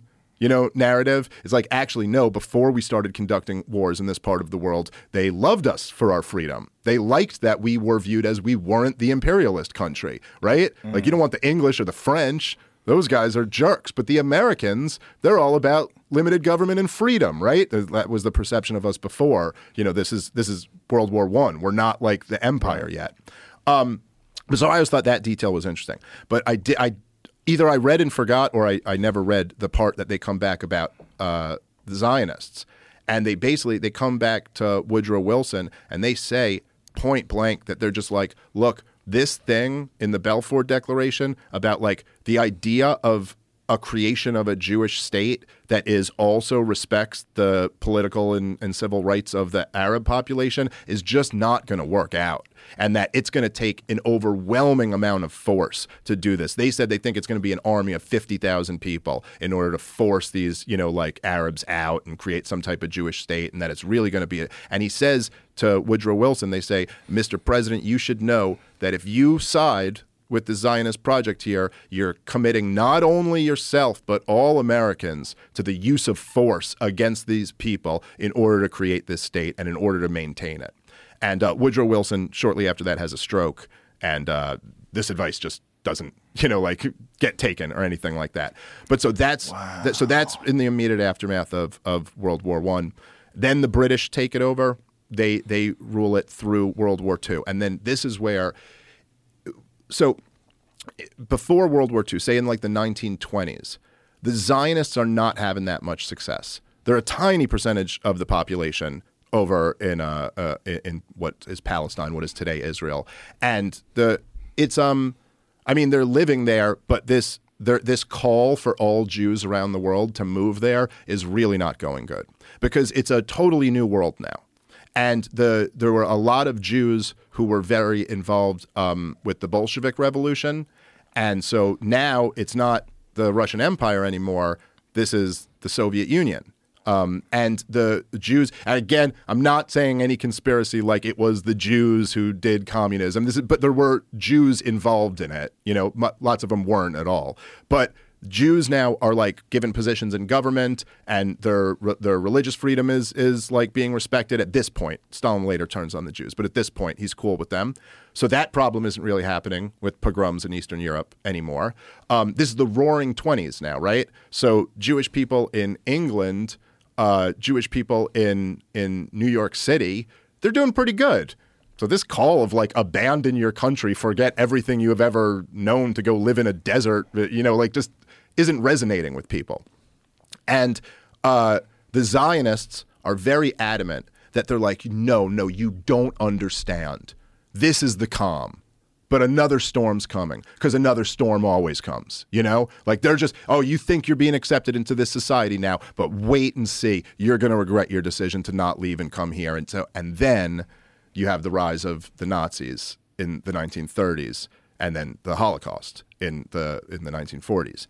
And so it the Zionists were kind of proven right in a massive way. Like kind of like, see, we warned you, and now look at you, look what happened, you know. And so this has, uh, you know, after World War II, particularly, there's a huge, you know, like influx of Zionist settlers into where Palestine is now. So now they start actually getting their numbers up to um, where they could, you know, be like have a chance at actually creating their their own state.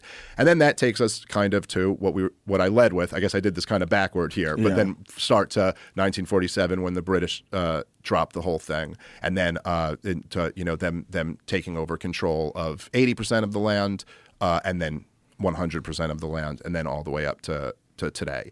And you know, like so. Anyway, all of that to, to get back to like October 7th is it's like you know that was like a horrifically brutal attack and it's just like un it's like unfathomable and i know they you know a lot of people do compare that to the pogroms um, or call that a pogrom but there there is like it is a different situation than what was happening in, in Eastern Europe to Jews. It's a different situation than what happened under the Holocaust. It's just, you know, What was the original hatred from? The original hatred in Eastern Europe.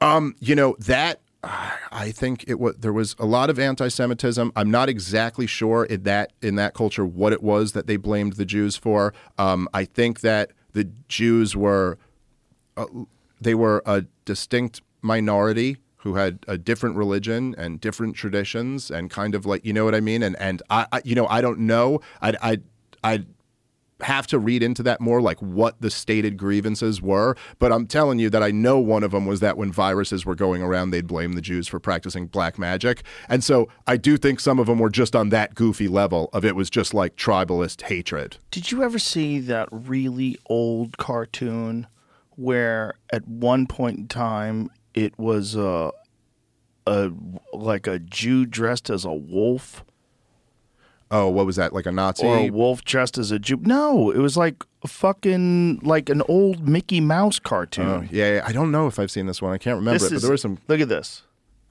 Oh yeah, wow. It's a wolf dressed as a Jew. Look at this.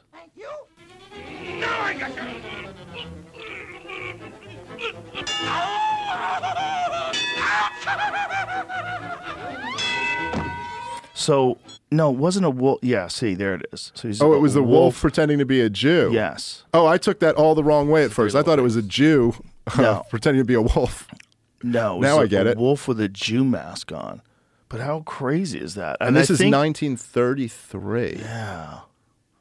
How wild is that? Yeah, it is. It is pretty wild to see. Three Little Pigs, 1933, the Jew peddler scene. Now, didn't they change it in the future? I think in the future they redid it and they turned it into just a wolf. Yeah, so this is the one on the right, see? What- It's the the cleaned up version. They stopped having it, it be Oh, a Jew. It had okay, to yeah, be a wolf yeah. pretending to be a person. That was the the first iteration of wokeness. Was they were like, yeah, we can't really get away with that Jew thing anymore. Isn't that wild? It is pretty wild. You know what's wild about like uh that time um when you see like the uh the propaganda that was f- for adults clearly at that time. Um but it would be cartoons. Have you ever seen the one there's the one where it's uh Daffy Duck not is it Daffy Duck? Or wait, I'm confusing the two ducks. It's one of those ducks, but it's a whole like pay your taxes. I think Thing- is it Donald? Yes, Donald Duck. Yeah. Sorry, I always get I always get those confused. And I got little kids. I should be better. And then this. there's Uh, the one duck that's like really rich. Who's the one that duck? was Scrooge McDuck. I Yeah, believe. Scrooge Yes. McDuck. Uncle Scrooge. Uncle Scrooge. That's right. Yeah, he That's was his uncle, right? Uh, but do you ever see the one I'm talking about, where it's like pay your taxes? I do believe It's I this see- one. Yes, let me see that. Uh, the, uh, might be a Disney war propaganda. Let's Well, try let's. D- Donald Duck versus taxes. It's just Here it goes. the video looks. Wow. 1943. Yes, payday. Millions of dollars pouring into the hands of the American worker. Now, in the mind of the average worker live two separate personalities. One, the thrifty. Scrooge. Wait a bit, laddie. You're going to save a bit of that, aren't you? Oh, yeah, yeah, yeah, sure. Oftentimes, idle money burns a hole in your pocket, which brings out the other personality. The spendthrift. Look at this. He's a pimp. Hi, big shot. Come on with me. I'll show you how to spend your dough.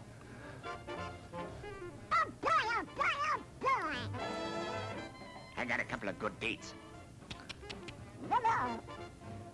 But, laddie, I've got some better dates. Important ones, too. When every American should pay his or her income tax gladly and proudly. this year, thanks to Hitler and Hirohito, taxes are higher than ever before. Will you have enough money on hand to meet your payments when they fall due? Ah, we'll take care of that later. Forget it. Keep watching. forget it. But you don't want to forget our fighting men, do you? Then you'll have to start saving right away to meet your tax payments. Listen, chum. Spend it. yeah, it's, it goes on. I think for a while, but isn't it like? Is it crazy? This is for grown-ups. Yeah. You must save for victory. What's money for? Spend it. Shoot the works. Nay, nay. Wow. Save it. Spend. He's trying to get him into the Idle Hour Club.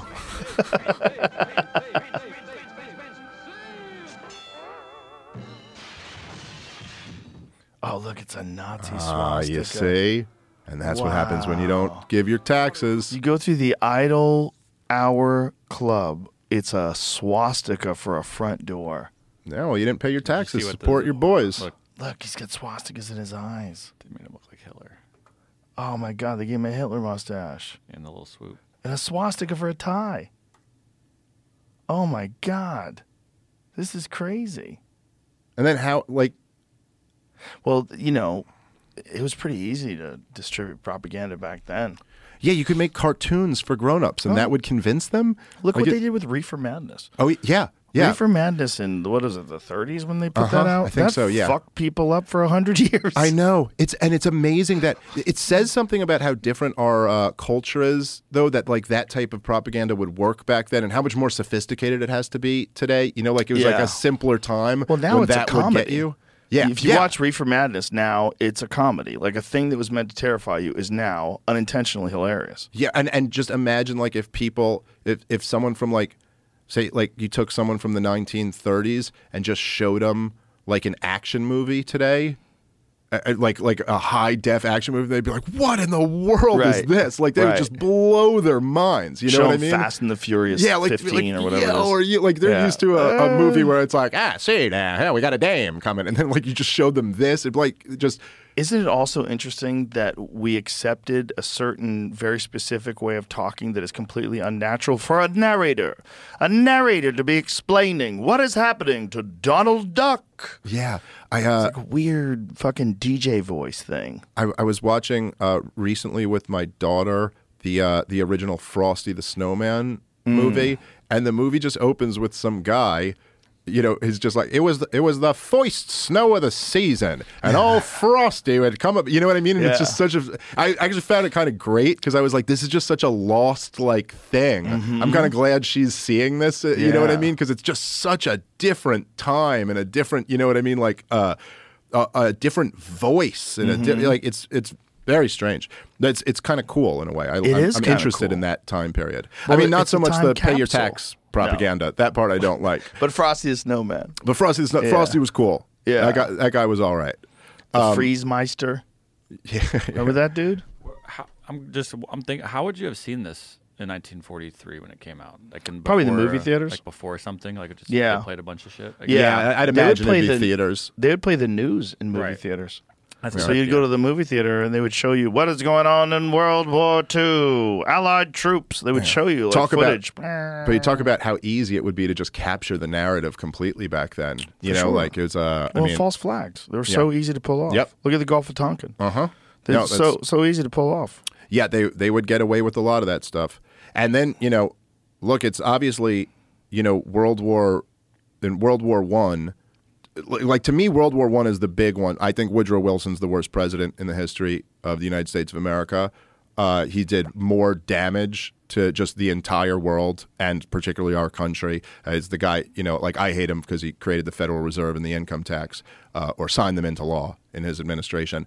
But he's the one getting us into World War One, and this is why my thing isn't like, oh, I blame Israel for everything or I blame the Jews for everything. I blame Washington D.C. for everything. Like I really, I mean, again, not everything. Bad things happen in the world, but there's so much responsibility on on the U.S. federal government because basically World War One was a war that we never should have been involved in. It had nothing to do with us.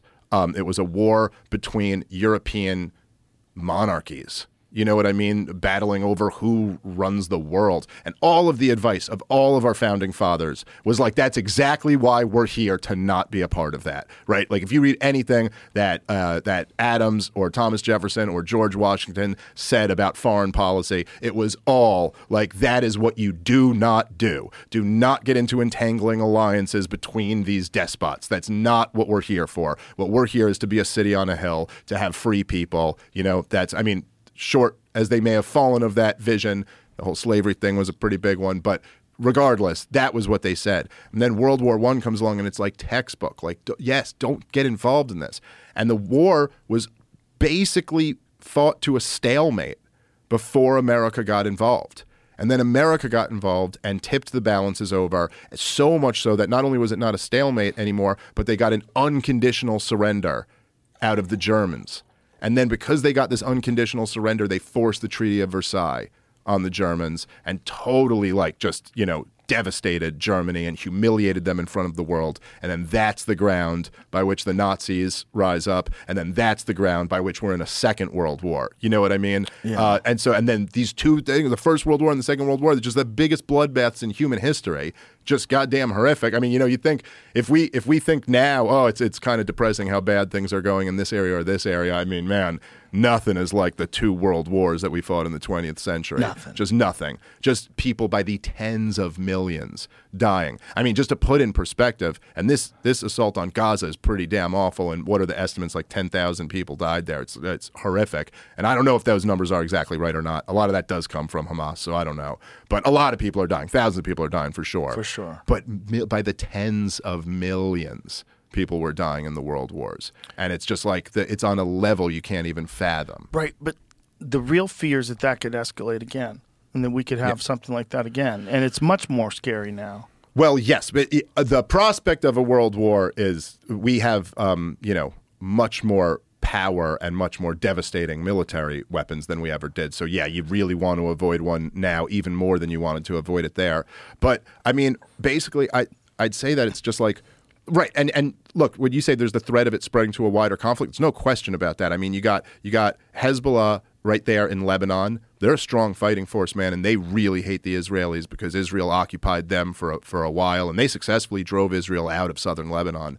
And you've got Iran, of course, who the Israelis have, have hated for years, and they hate them right back too. And there's been a whole bunch of people in Washington D.C. who have been have been dying for a war with Iran for a long time now. I mean, they wanted that war in Iran under George W. Bush. They didn't get it. Um, but they this was if you know we always go back to that um, Wesley Clark, the plan of all the countries they were going to topple. Iran is the last one.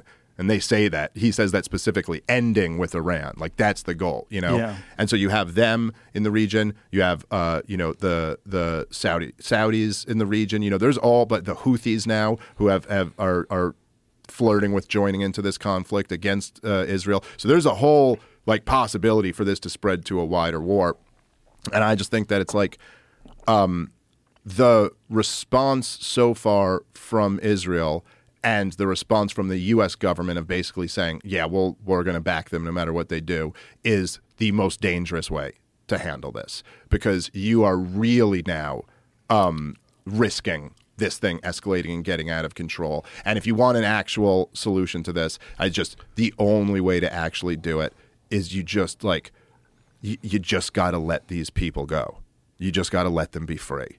And I'm not saying that there's no, I'm not like some type of hippie on this. I'm not saying that like there should be no violence as a response to October 7th. I mean, ob- obviously, Israel has every right after that to try to kill those people who who came and did that to them. Obvi- I think first you try to negotiate all the hostages out, which there is some attempt to be to being done right now.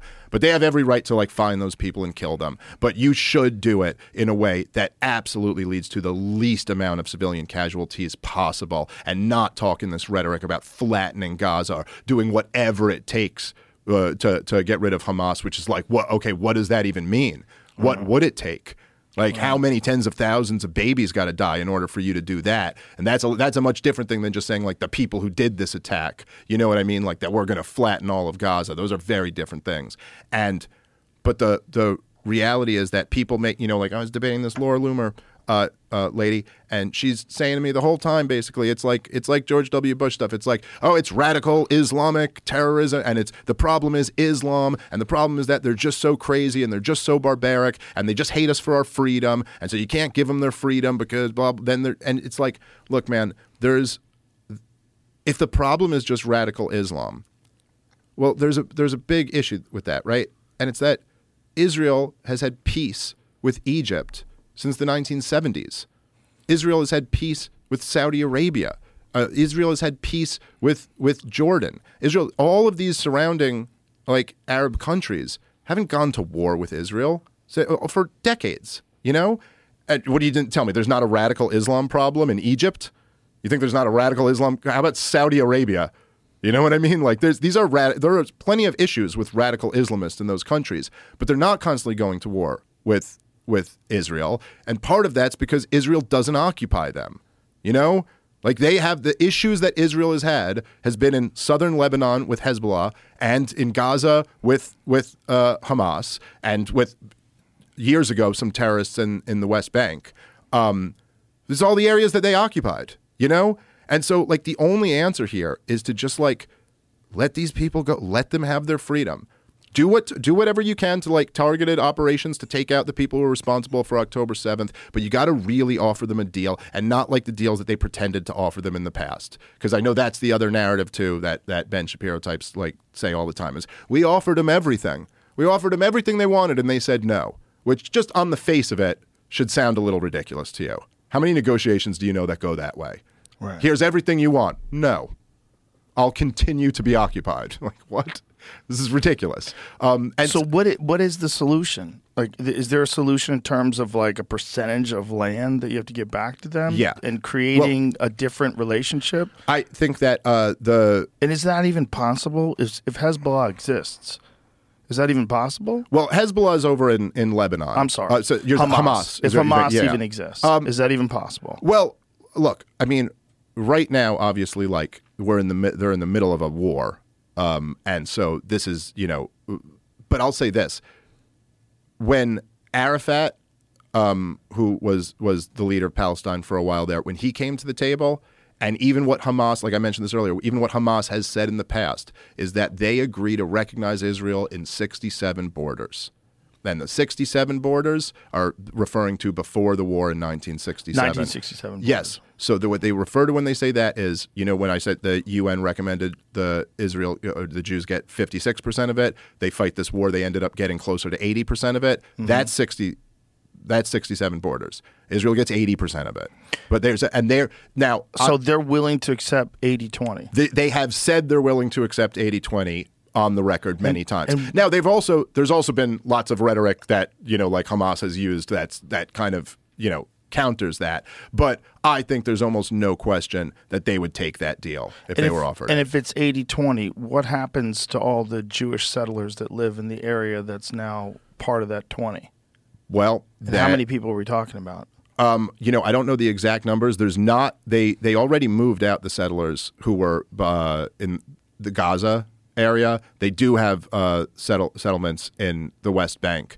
And I don't know what exactly the, the negotiation of that would be, but you know the truth is that it was illegal for Israel to build those settlements. There's Explain a violation of international those law. Settlements? Yeah, well, they just kind of kept moving because this is basically the since the, the late 1970s, they've been in what they called the peace process, where the government of Israel has kind of said that one day we're working toward giving them their own state at some point.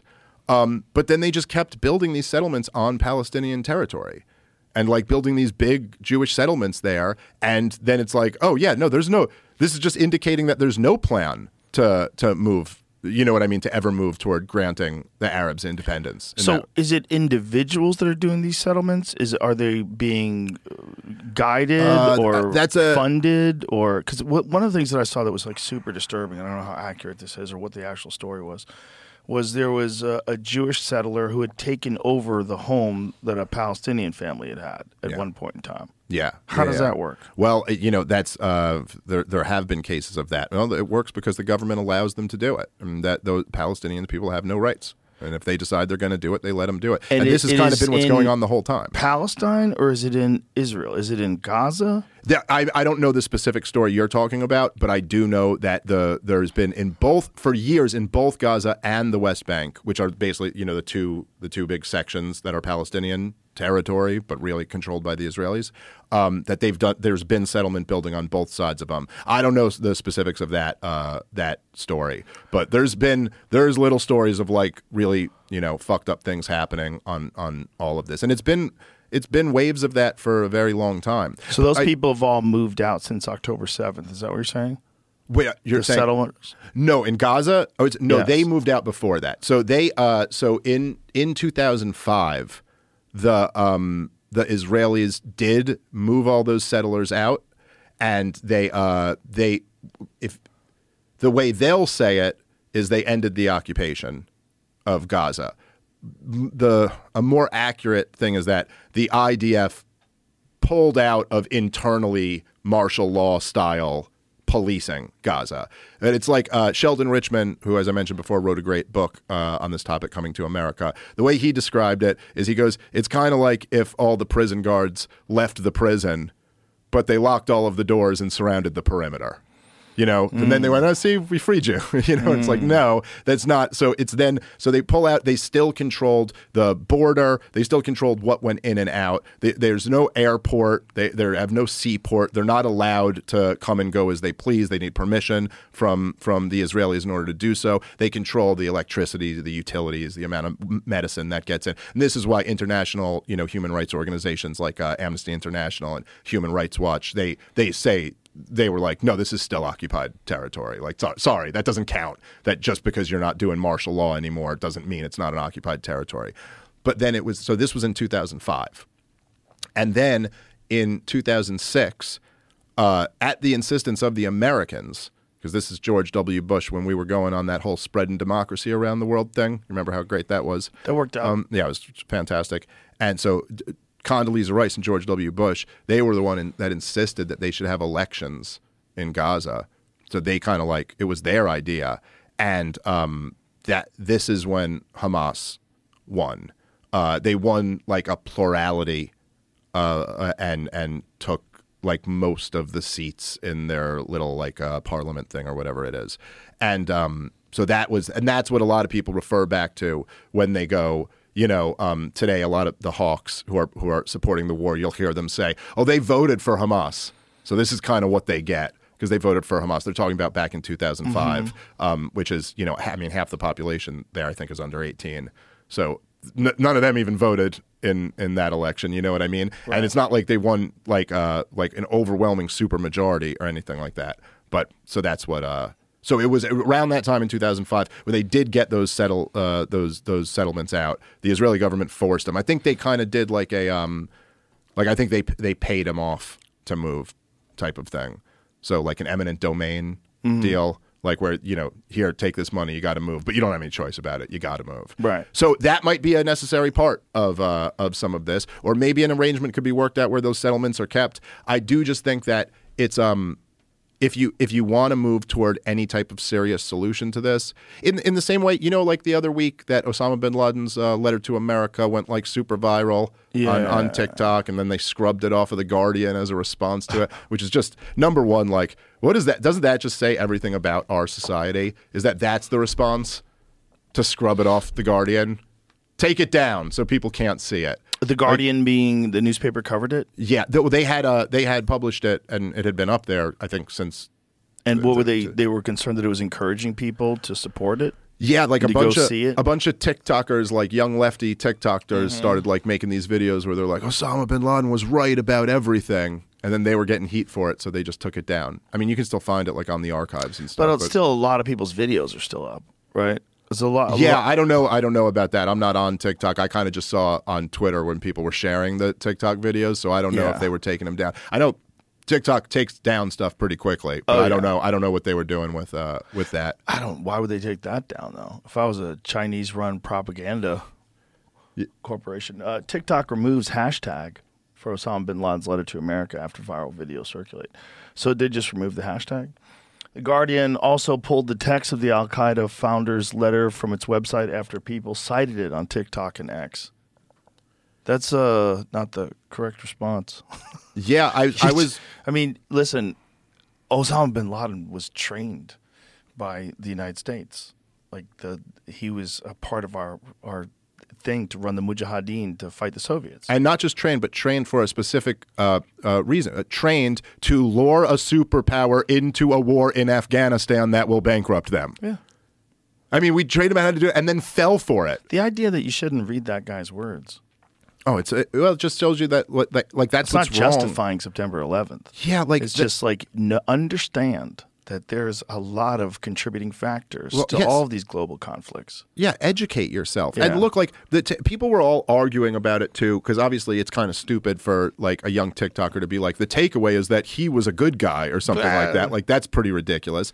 But then people would like kind of point to what they want to in the situation. But basically, the letter says it's like, I mean, to sum it up, it's kind of like um, he goes.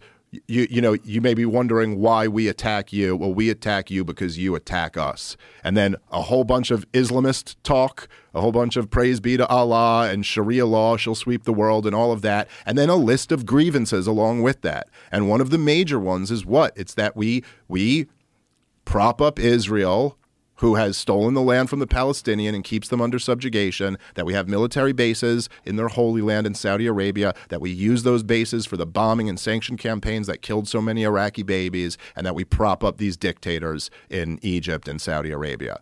And like, I think the takeaway from that is not Therefore, Osama bin Laden was right to kill a bunch of innocent people in the Twin Towers because that's stupid and evil, and it's the it's the same justification in a way. But I, I shouldn't even say this. Not in a way. Osama bin Laden made the exact same argument that the people who are saying they voted for Hamas, therefore we can kill them, are making. That's what he said. He was like, You vote for your government, and your government does all this stuff to us. So you, American citizen, are fair game for us to attack. And any decent person should just immediately reject that. Like, no, it doesn't follow that because you have elections, that therefore, if any crime that Bill Clinton commits, you can now go kill some baby. For like, that's insane. That doesn't make any sense. But in the same sense, the idea that some Palestinian baby doesn't have any rights and is fair game to just be blown up. And even if you want to make the argument that, like, okay, but we're not trying to blow up that baby, we're just willing to blow up that baby while we're trying to catch some bad guys, it's just like, that's just not right. It's just like that's not fair. That's not just.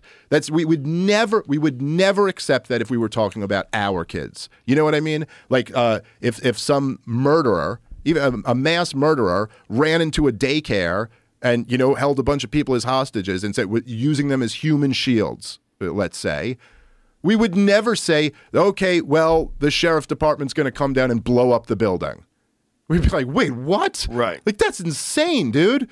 Like what you, you couldn't even imagine if that was suggested. If it was like our kids there, Right. You'd be like, "Uh, out of, what are you out of your mind? Okay, take that option, take that off the table. What else you got? You know, Right. And like, but why should that be acceptable? Like in this case, Well, the argument against it is that Hamas is doing this on purpose and that they're putting all of these uh, military bases. Oh, this is another thing you brought up. You said that there was this talk of tunnels that were under one of the hospitals, and you said some of it was computer generated images. Yeah, well, so this is just uh just recently. So the the uh, Al Shifa uh, hospital there, right? So the Israeli government said there was like a raid on the hospital, and they uh, they said that this was there was a huge like network of tunnels, and that this was basically their command center was under this this hospital, and they they created a computer generated like image of what they say it looks like, what's under there. Um, and it, it kind of reminds. You ever remember? Uh, I think it was Colin Powell who had the ones of Osama bin Laden's layers. It was like this crazy complicated. None of it. None of that was real. Um, so, but they. That's right. That was like made- that. There was like super sophisticated yeah, structures inside the supercomputers, and it's like yeah, inside of like of like like looks like a volcano type thing, and this is where they're Yeah. Oh, none find of that. that. Find none of that. that, That was, was real. wild. by the way.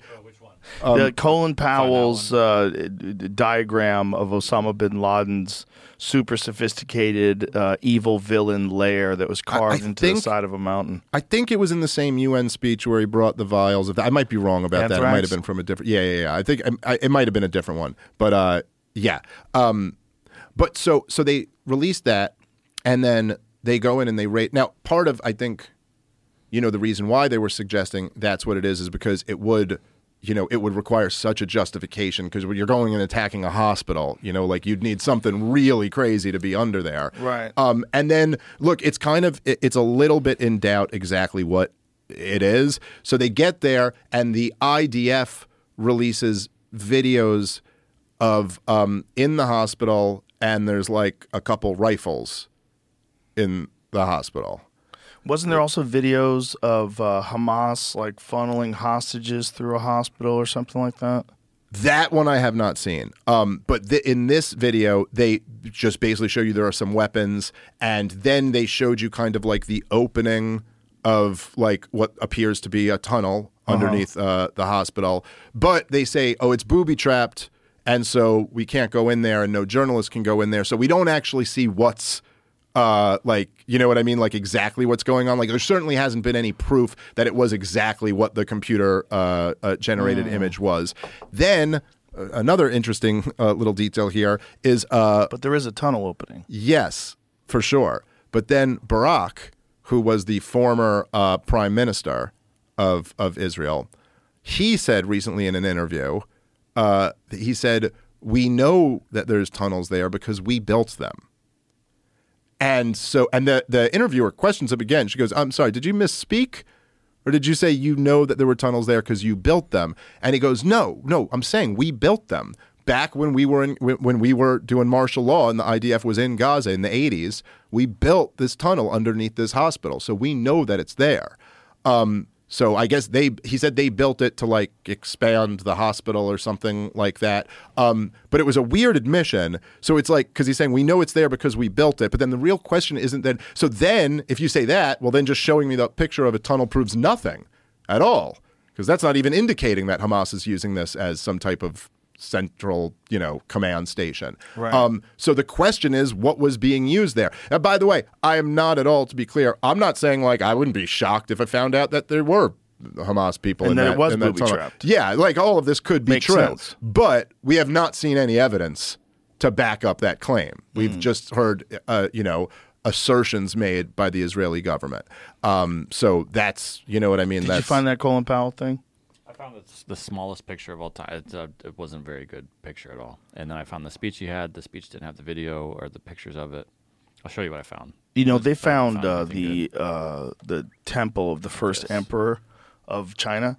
In I think they found it in 1974. This is from they, they buried him 2,200 years ago, and Okay. they uh, protected him with terracotta statues of soldiers. You ever seen this? No. And they're terrified to go into the the, the tomb because there's all these writings about it having rivers of mercury and booby trapped and they- and it's supposed to be like unbelievable riches.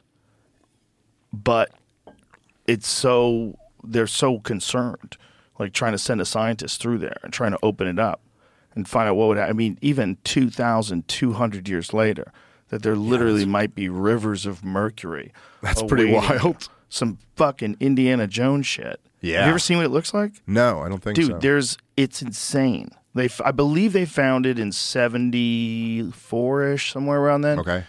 and this is the very first emperor of China. And as they uncovered more and more and more, they found an, a literal army. I don't know how many, what the number of these terracotta statues of soldiers, but it's fucking insane. Wow. And this is all lined up in front of his tomb. How many of them were there? Uh, so find the, the first emperor, find a tomb of the first emperor of China. 8,000 uh, soldiers, 130 chariots, 520 horses. 150 cavalry horses, the majority of which remain in situ in the pits near, I don't know how to say that, King Shi Huang's mausoleum.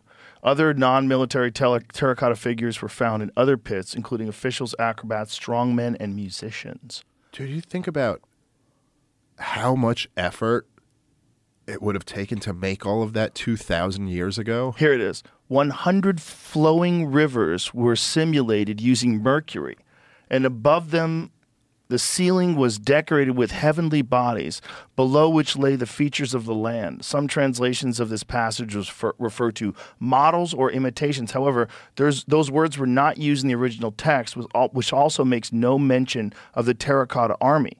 High levels of mercury were found in the soil of the tomb mound, giving credence to, I don't know how to say his name, Simi Kwan's account.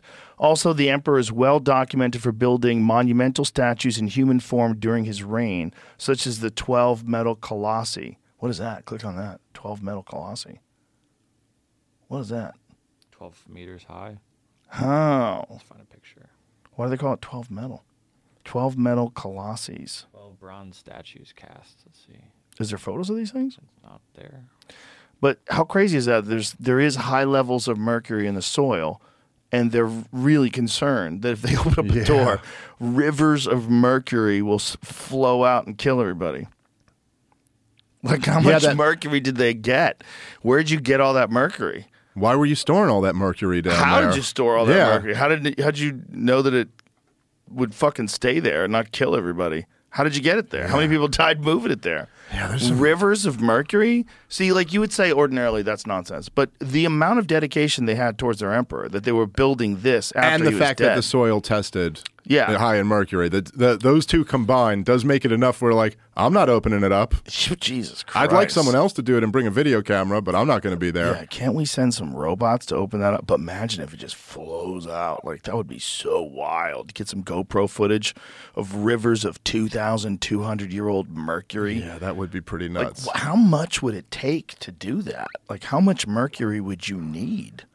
Like, what are we talking about? Where's mercury come from? I, I How do you even get it? Have no answer for you on how this possibly could be true. How do you get mercury?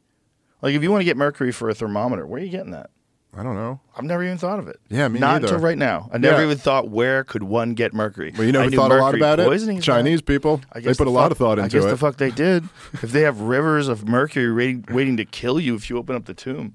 Mercury occurs naturally in the Earth's crust. It's released into the environment from volcanic activity, weathering of rocks, and as a result of human activity. So, how would you produce mercury? How do you refine it?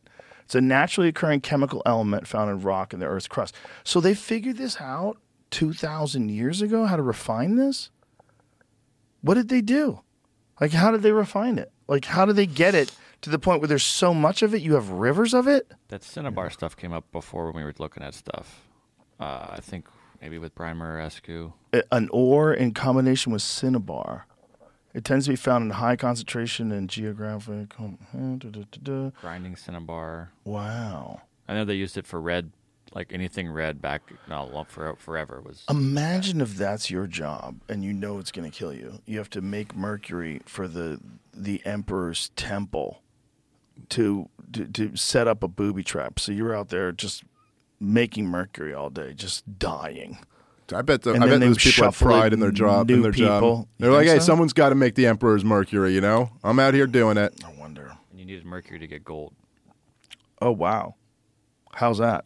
I'm looking at something that says cinnabar is a mineral from which mercury is extracted. Both are highly toxic. Few countries still permit cinnabar mercury mining. Mercury was very important in gold mining. So They had a lot of gold back then, right? Didn't they? I, yeah, I think so. that's, I think that's when they were starting. So mine. that's probably a side effect of their gold mining is that they had all this mercury. Does that make sense? I don't No, know. How do you getting how are you getting rivers of it?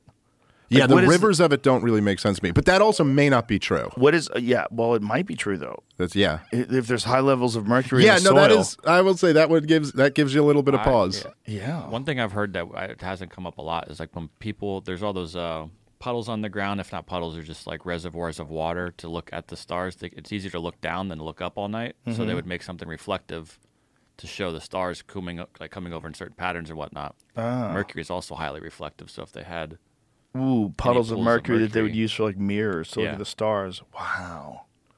Yeah, maybe. But so the amount of to know it effort kills you. theoretically to collect all this mercury, rivers of it, Yeah. and store it in there for what purpose? Booby trap. Just so that you couldn't come in? So if someone comes in, they get flooded with mercury and they never get to the emperor's riches. Okay. Apparently, there's fucking a gajillion dollars worth of shit in there.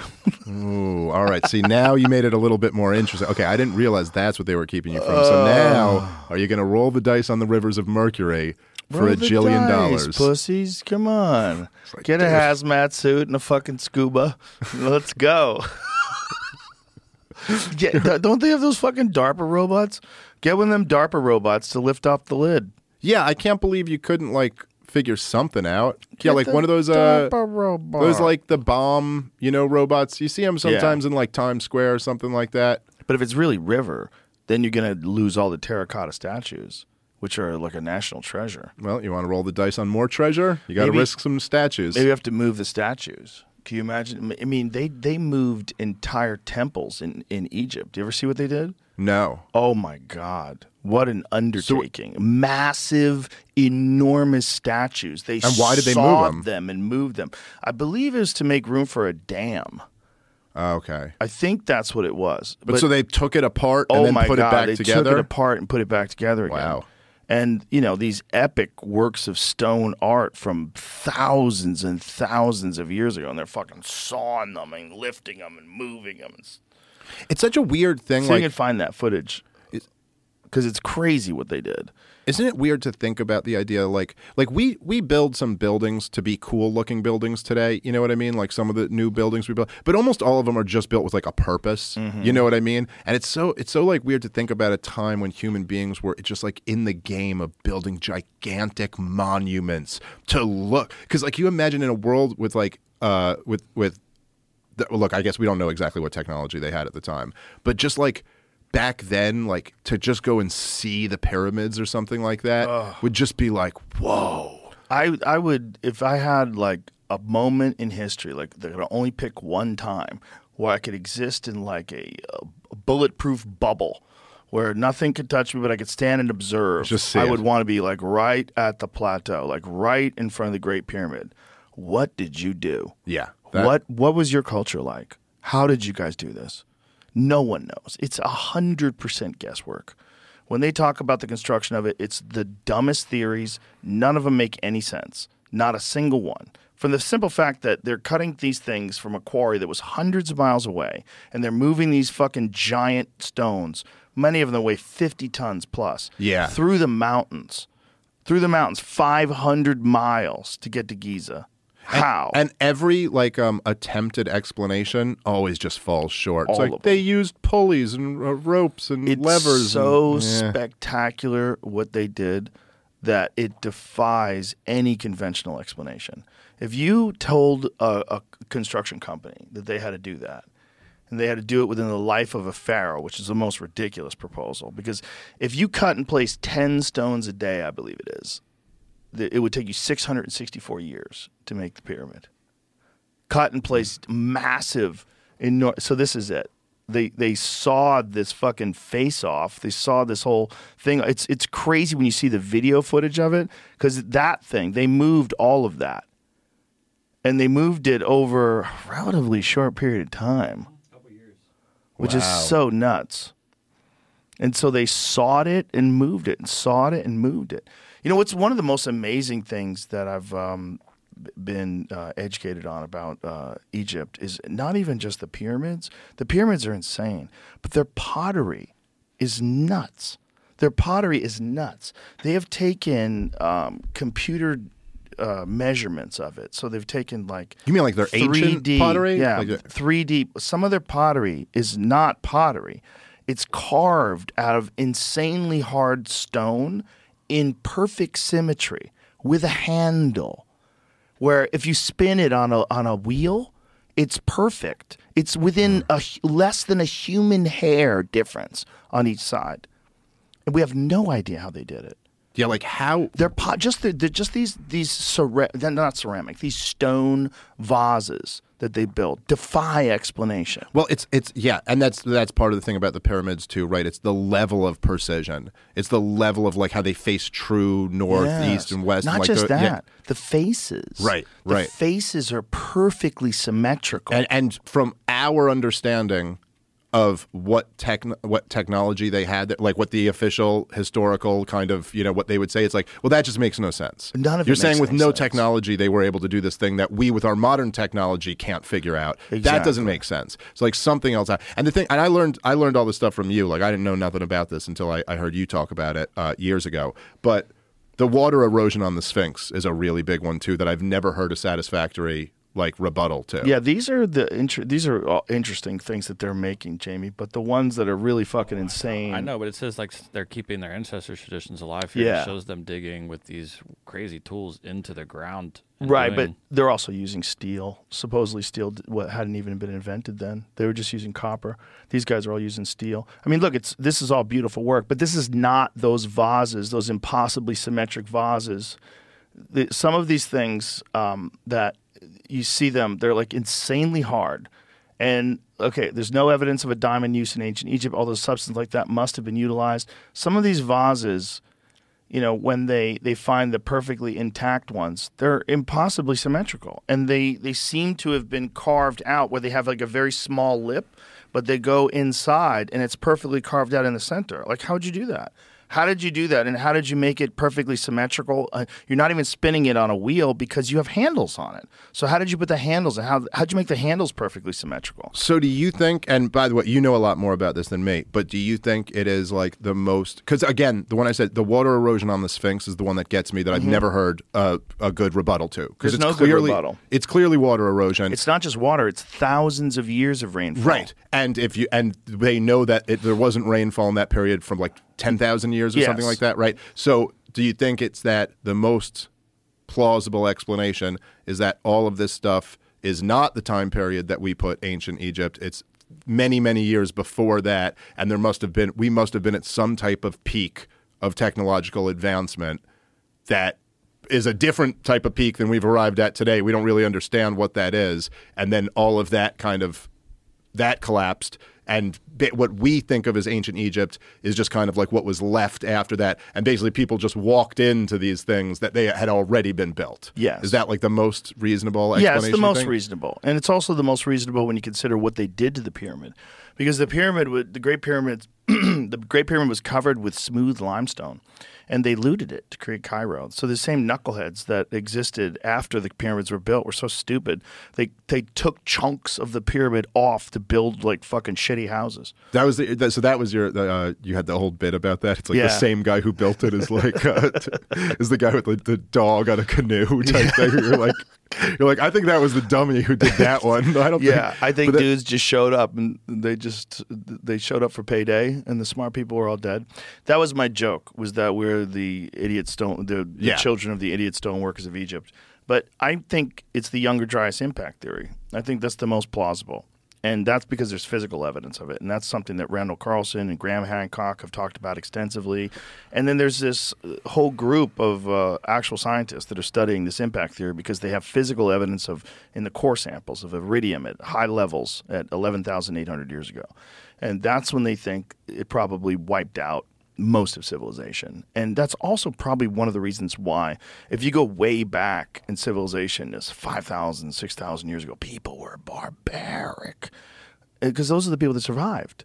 So now go 6,000 years before that where there's no history, there's nothing.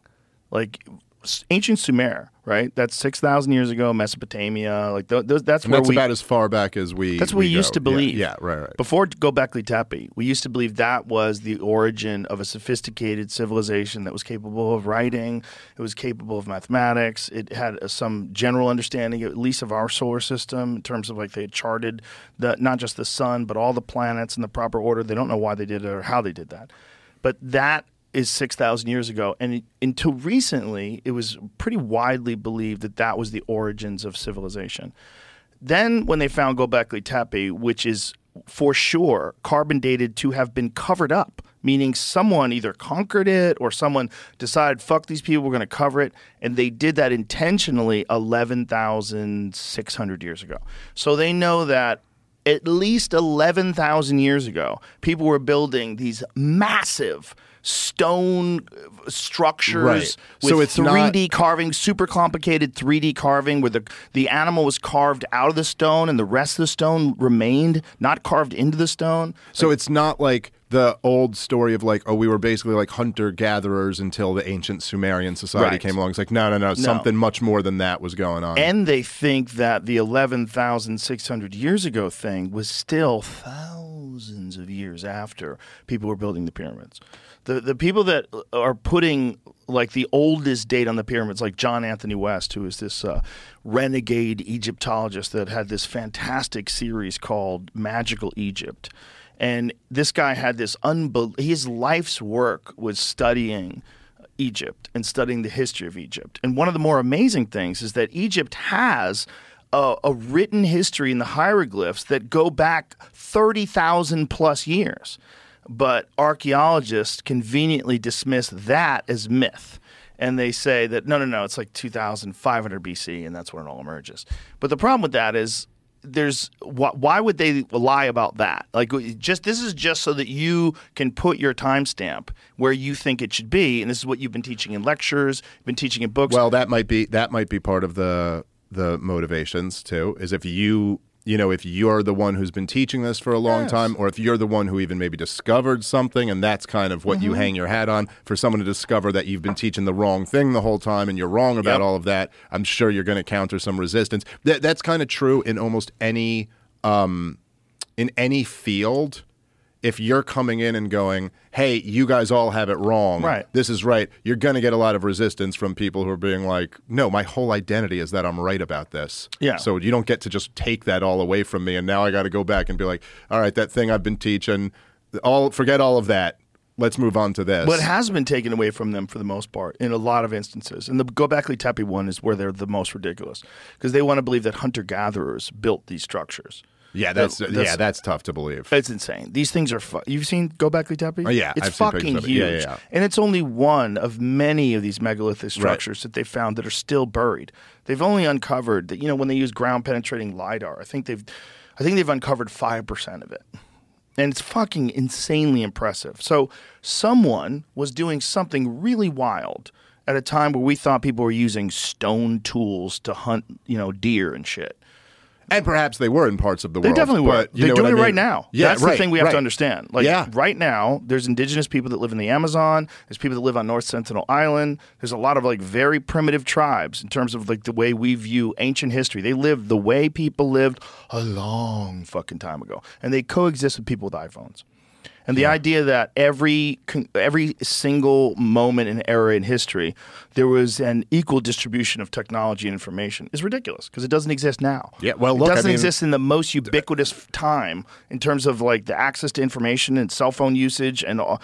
fucking most people on Earth have a cell phone, Well, and yet I- look, I- still there's primitive tribes. One hundred percent. But even like we were talking about for a lot of this podcast, the Israel Palestine thing. I mean, there's this huge divide versus the way those two live. This Yes. crazy power imbalance. Yes. And that's by the way, I think that's why uh which maybe is unfair, but I think that's why I kind of like I hold I hold the powerful to a higher standard in a sense because there is such this divide in power. Yeah. That's why it's like it's more like you know, I blaming the US empire Yeah. for all of these things. It's like because you know, even when people would say like, "Oh, you put all of this blame on," you know, uh, um, with the Ukraine war, which by the way we're breaking up with now.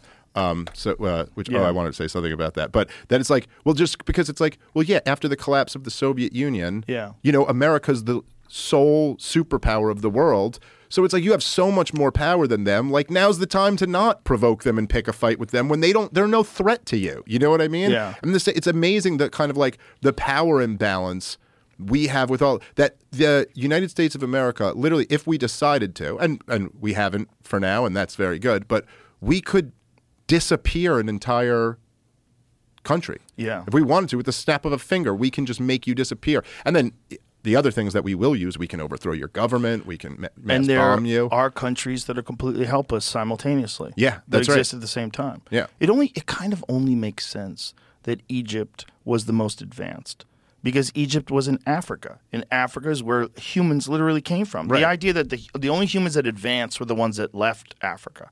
That was the idea that everybody had. That you, they, the humans left Africa and then they founded Europe. Right. But it, no, it appears that that was the most sophisticated society ever. And what we are is a rebuilding Right, of human right. society. Many, many, many, many thousands of years later.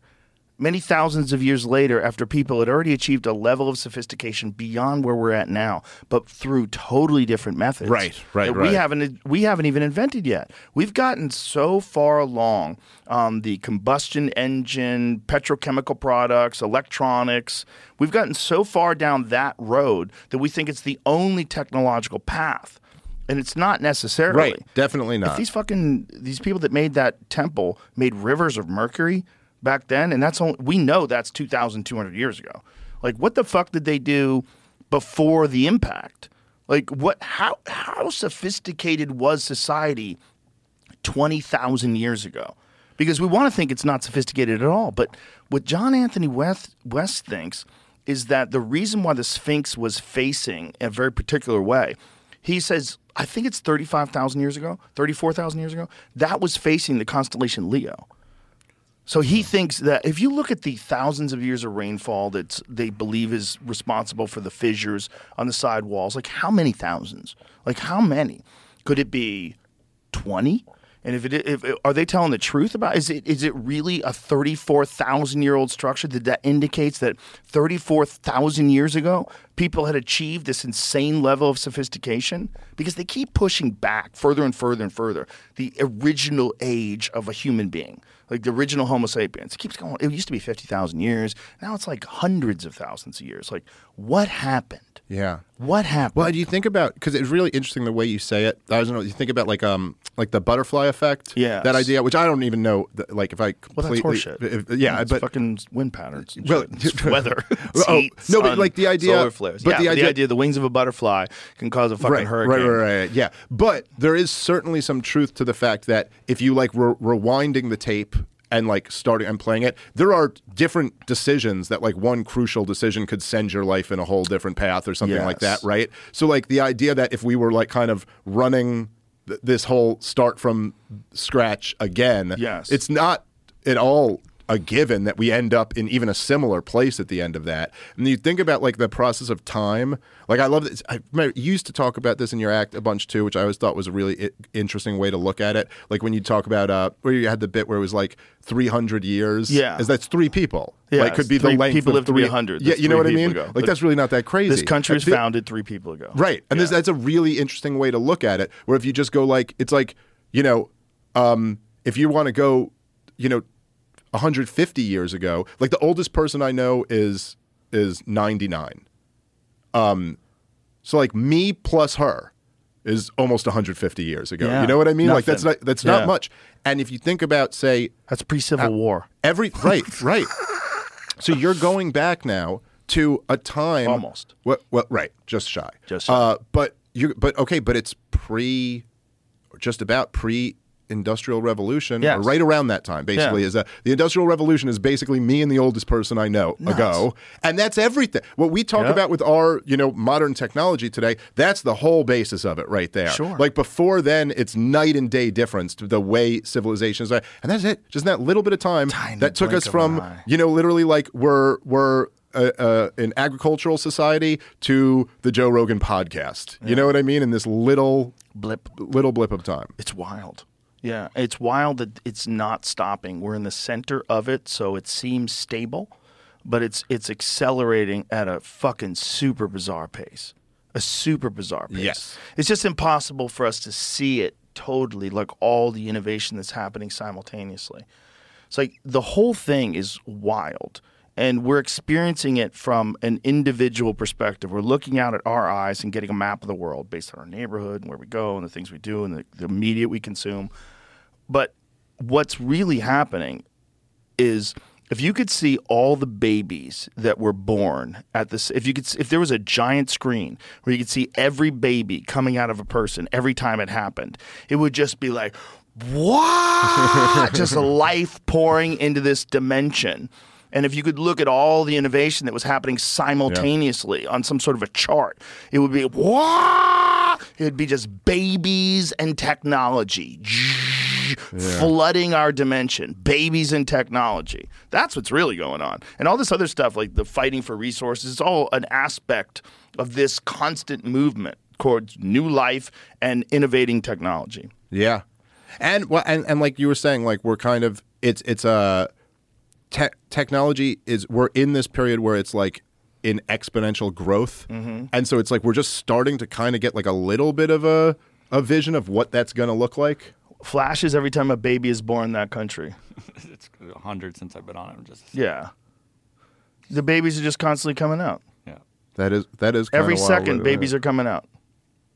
We're All to of them. 150 in like two seconds. Yeah, bam. They're just flooding out. It's just a, a dimensional portal where life is coming through vaginas into our dimension. Just whoa. and that's all everybody don't you wants to do is uh, fuck. Everybody wants to fuck.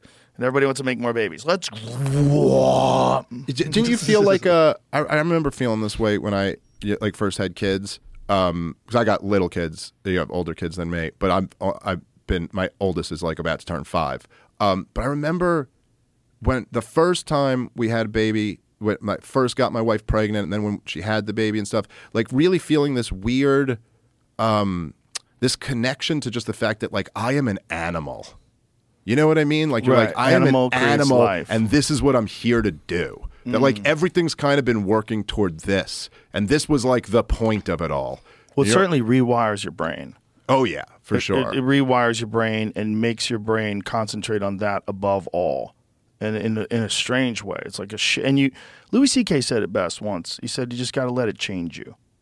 And I'm Yeah. like, that's a very good way to put it, because that's kind of what you got to just really just let it change you. You can't resist it. The guys, you know, you resist it. It's like, oh, but it's it is a part of this biological superorganism that's the human race and it's capable of amazing things. But there's a constant battle. And this constant battle, you can call it good and evil, and that's the simplistic way to, to, to look at it. But there's forces that are moving, and these forces are required in order for things to progress. The even like even the forces of evil are required for someone to develop a system that combats evil that's more efficient and then yeah. enforce the idea that society should not be evil. We have seen the negative aspects of evil. We choose to never be evil. I mean, this was the, you know, obviously, there was a lot of flaws in the founding fathers, like we discussed, but that was their idea. We're going to do something better. We're going to do something. We all believe that we want to be free. Everyone wants to be free. That's why we're here. Let's set this up to keep it as free as possible from tyranny. and let's resist any and all efforts to change that. And Yeah. that's what the like heavy duty constitutionalists feel. Like they're like, listen, there's a reason why they set it up this way. Uh, and, and because there's right. natural human impulses to control things. And, Yes. and you know that's what everybody was terrified about with Trump. They're like, he's a dictator. He's gonna get in the office. He's gonna fucking ruin the Constitution and throw everyone in jail. And none of those things happen. No, they they literally just saying the other day. I literally just heard on MSNBC the other day. They were just sitting there going, you know, if Donald Trump wins this time, he is gonna start prosecuting his political enemies. yeah, they're And saying you're he's like, gonna execute but people. you're like, but y- you're literally doing that to him right now. Right now. So what are you talking about? over some Oh. f- fucking fugazi price gouging scheme. Oh, I did. There's what I wanted to say before. By the way, I forgot. So, uh, but this I don't know. I found this kind of rewarding. But uh, so Joe Scarborough, who hosts uh, Morning Joe on on MSNBC, it's one of their biggest shows.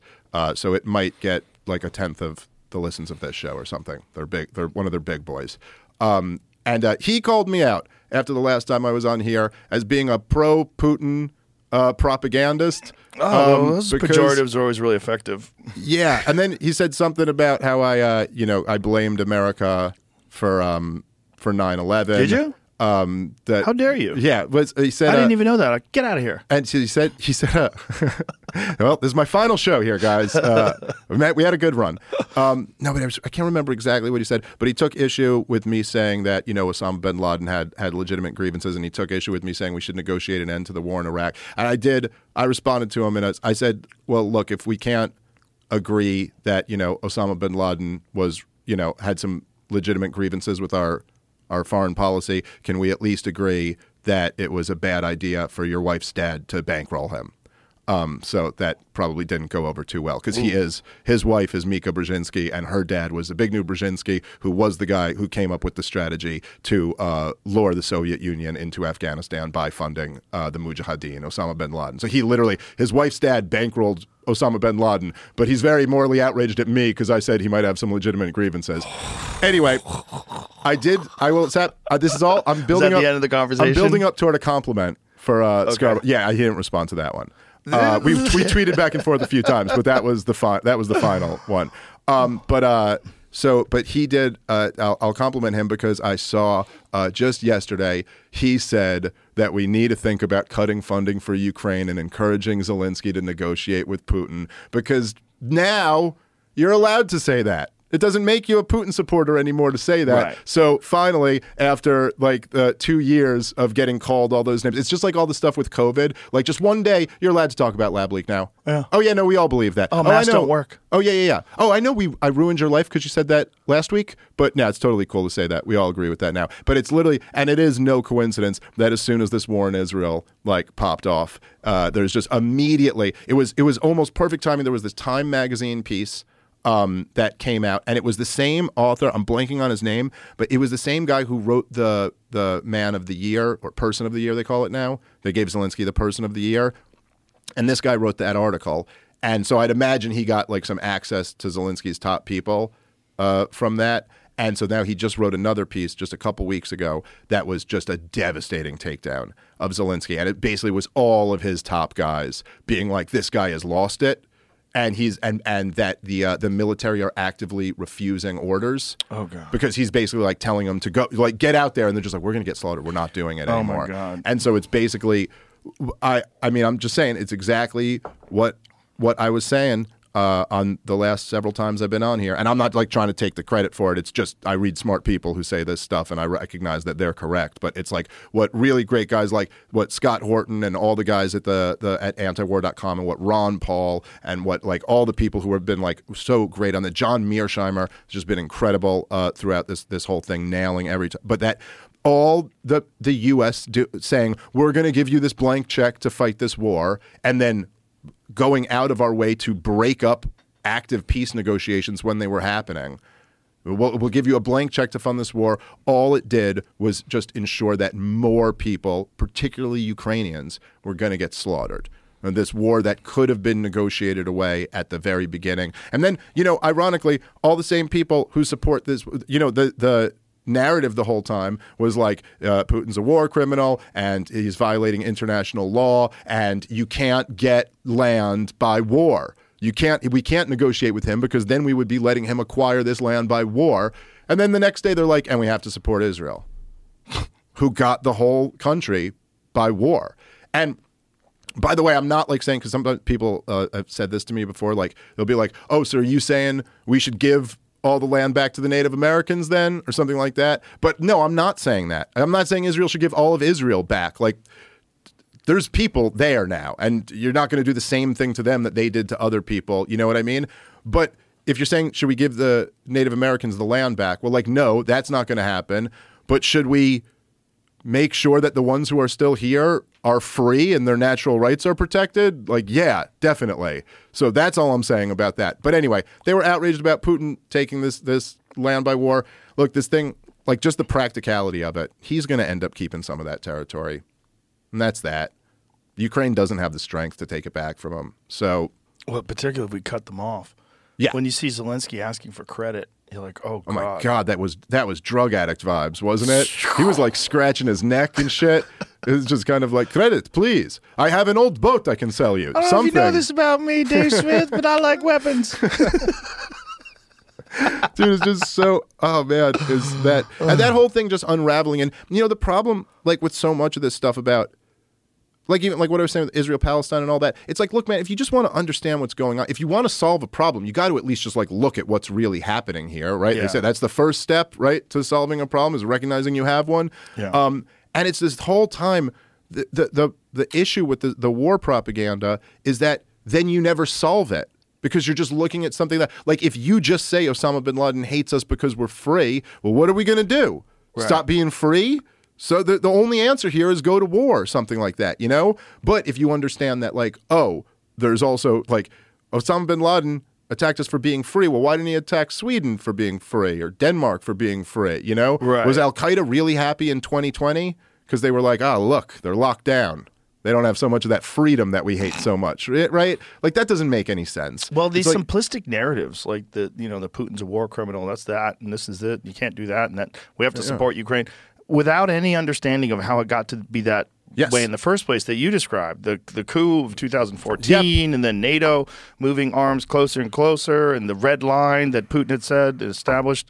yeah, long yeah. ago. Which was well, and if you guys uh, didn't listen to me the last couple times I've been on here, I talked a whole lot about all that stuff. Yeah. But uh, and also just the fact that, it's, and look, I by the way, I'll also say I do think Putin's a war criminal, and like so I'm not denying that. But the way we would paint Ukraine as this bastion of democracy was just ridiculous. Did you ever see the Candace Owen thing?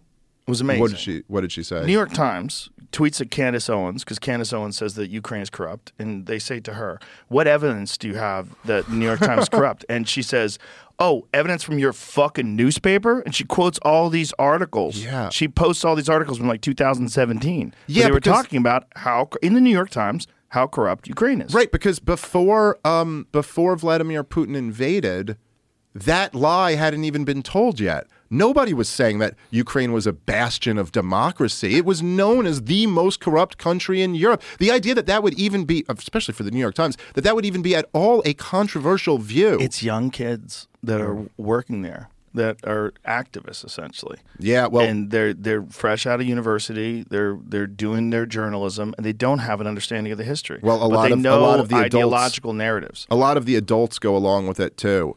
Um, that you know what I mean because there does become this. Uh, that it's like this narrative that gets created. Um, one of the things I remember. Uh, um, Scott Horton talked about this, I think, in one of his speeches, or it might have been in one of his debates. But he was talking about how in 1996 there was, uh, I think it was on CBS, they got like an interview with Osama bin Laden, and he was already, you know, like they had they were running Al Qaeda and they had pulled off some small sta scale terrorist attacks. I think this was the African embassy bombing had happened then and stuff, and and they were asking, and they he said they just like reported it as a matter of fact, like it was just like, well, they hate us for our military presence in the Middle East, you know Yeah, back to back to weather or whatever. Like that was just a fact, and that it wasn't until later that the lie got told that it's oh they hate us for our freedom. And so with that stuff, no, there were there were uh, the New York Times was reporting on the Nazi presence in Ukraine. Like, that was a no, that was a known thing. There were nobody was disputing this, but it was inconvenient. Yes, until after this, and then you got to go at this country that like he banned all the competing opposition parties to him. He said they're probably not going to hold elections. He nationalized the state media. He's, you know, he's drafting people to fight in this war. It's like, no, come on. This isn't anything that is representing like this perfectly free country. Um, and whatever. It's it's just uh, we would be way better off if we had never pro- provoked the thing to begin with and never just decided to fund it for these years. And if you don't if you don't like look at that or, or grapple with that, then yeah, you're like, well, this is perfect democracy versus evil war criminals, so we have to just fund them forever, and all that does is get tens of thousands of more people killed. The problem is to figure all this stuff out, you need alternative media. You Yep. are never going to hear all this stuff laid out the way you just laid it out. And f- people are going to fact check it and they're going to find out you're right. And it's an eye opener Yeah, because and you're like, well, what what is wrong with the world that we're living in, where we're never getting these straight narratives? We're always getting this very distorted, one-sided take, whether it's from the right or the left, on what's going on. But that's what that I'll tell you. That's what I'm so like encouraged by because like I remember. I mean, I was I was younger, but I was an adult when uh we the war propaganda for the war in Iraq was being laid. I mean, I, I was a young adult. I think I was like I was. I guess 2003 was the start of the war, so I think I was 20. Yeah, I was 20 in 2003. Um, so the the year before it, 2002, which the whole year was a propaganda campaign to fight the war in Iraq. And I, so I was 19. I'm old enough. I remember it quite well. Um, and it was, look, the the whole thing was just dominant. It was like, look, he's got weapons of mass destruction, and he was on. In, he planned 9/11 with Osama bin Laden. He's friends with Al Qaeda, and he has this weapon that you're like, he, and he could pass it off to Al Qaeda at any point. And then they drop a nuke on Kansas. And if you don't believe this, you're some type of anti-American queer, you know, who hates this country or something like that. Like we all know this is true, and everybody, and we just did not have anything like you back then. There was no show that was like way bigger than anything in the corporate media that would have anybody on who was like breaking down how all of this is lies. This is none of this is true. And we're going down a horrible path right now. And like today, we, we not only it's not like we just have you, like you're the biggest, but there's you have you and Tucker Carlson and then like on the other level like so many shows that are like just do, like really letting the other side get out there. I mean i was literally just listening the other day to uh, uh breaking points with uh, uh Saagar and, and Krystal. And i mean the discussion they're having on on the war is just so many light years more like Nuanced. thoughtful and nuanced than anything you're you're Yeah. seeing on Fox News or Yeah. MSNBC or something like that. And there's so many shows like that now. You know, like there's this weird thing in the you know, I'm sure this happens to you all the time where you'll like discover a show that you never heard of before Mm-hmm. and you almost like look at like the view count on it and you're like, "Oh, I never heard about these guys. What do they have?" And it's like 700,000 views. Like, wow, oh, there's a pretty big show. You know what I mean? Like, I had never even heard of these guys. There's so many shows Yeah. at that level that people don't even and so And this is recent.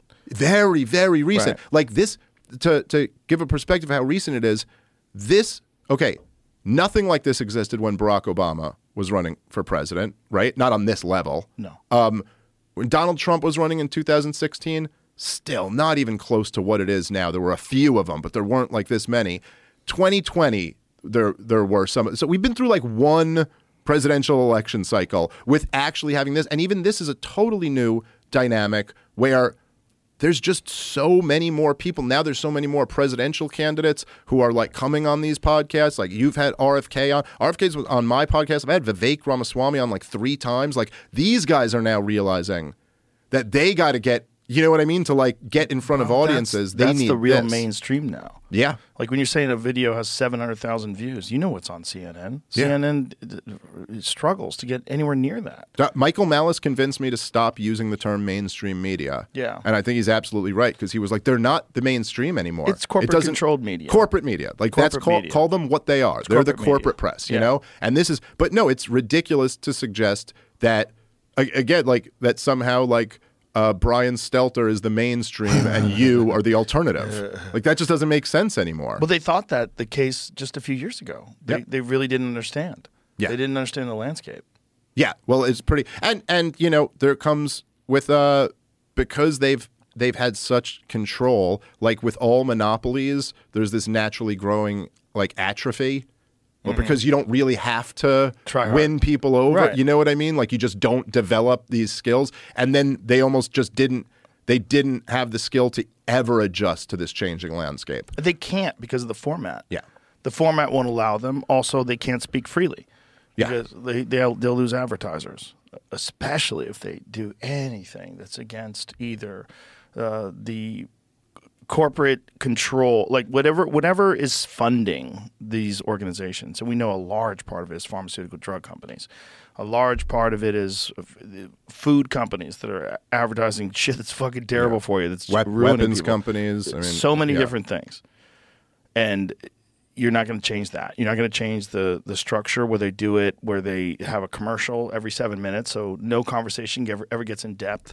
Everything is set up for people that have short attention spans because they thought that that's what people had. Well, I mean, again, like I mentioned earlier when I was uh, when I was bringing up this uh, this awesome uh, Darryl Cooper like series of podcasts, it is it's like twenty hours long, and you need Yeah. like even in a even in a podcast like this, like I can do no justice to telling the entire history of this story. You need so much time, Right. but the idea that you would ever be like i mean i've literally seen segments like I, the debate i mentioned that i did the other day i think we went like two hours or something like that it's like a reasonable amount of time okay you can get into some stuff in that but i've seen they'll do panels on the war in israel versus gaza that are seven minutes long Yeah. with that time being split between Three two people. people. and a moderator Yeah, yelling at people. each other. and like, like how so it, it just reduces everything down to like who can get the better sound bite off Yes. in a second Exactly. and, and and like what is this there's no way for adults to communicate Yeah. Dave Smith, you're a national treasure. I always appreciate you coming on here and freaking everybody out. well thank you dude You, I, you I put things into perspective. It's it's incredible how much information you've stored in your fucking head about all this stuff. But Well, like like I said, it's uh, I just honestly I've just read a lot of the right people, and I'm very lucky that I found like Ron Paul and the the Mises Institute, mises.org, and antiwar.com. My guys over there, Scott Horton being the the leader over there, and so I literally I'm very lucky. I found a lot of people who do a lot of really great research and made a lot of really great arguments, and I'm not bad at at remembering it and stuff, and I'm I'm like the you know I'm like the the smartest dumb guy Or the dumbest smart guy or something where I'm like just smart enough to Remember to kind of get it Yeah. and then I'm I'm still one of you so I can come back and explain it you know what I mean in a good way that kind of makes sense but uh dude I mean like I'm so grateful for everything you've done for me and that I get to come on here all the time and tell, talk about this stuff because I do think it's really important and uh, so I'm very grateful to you I'm very grateful for you too. Appreciate you. All right. Bye, everybody.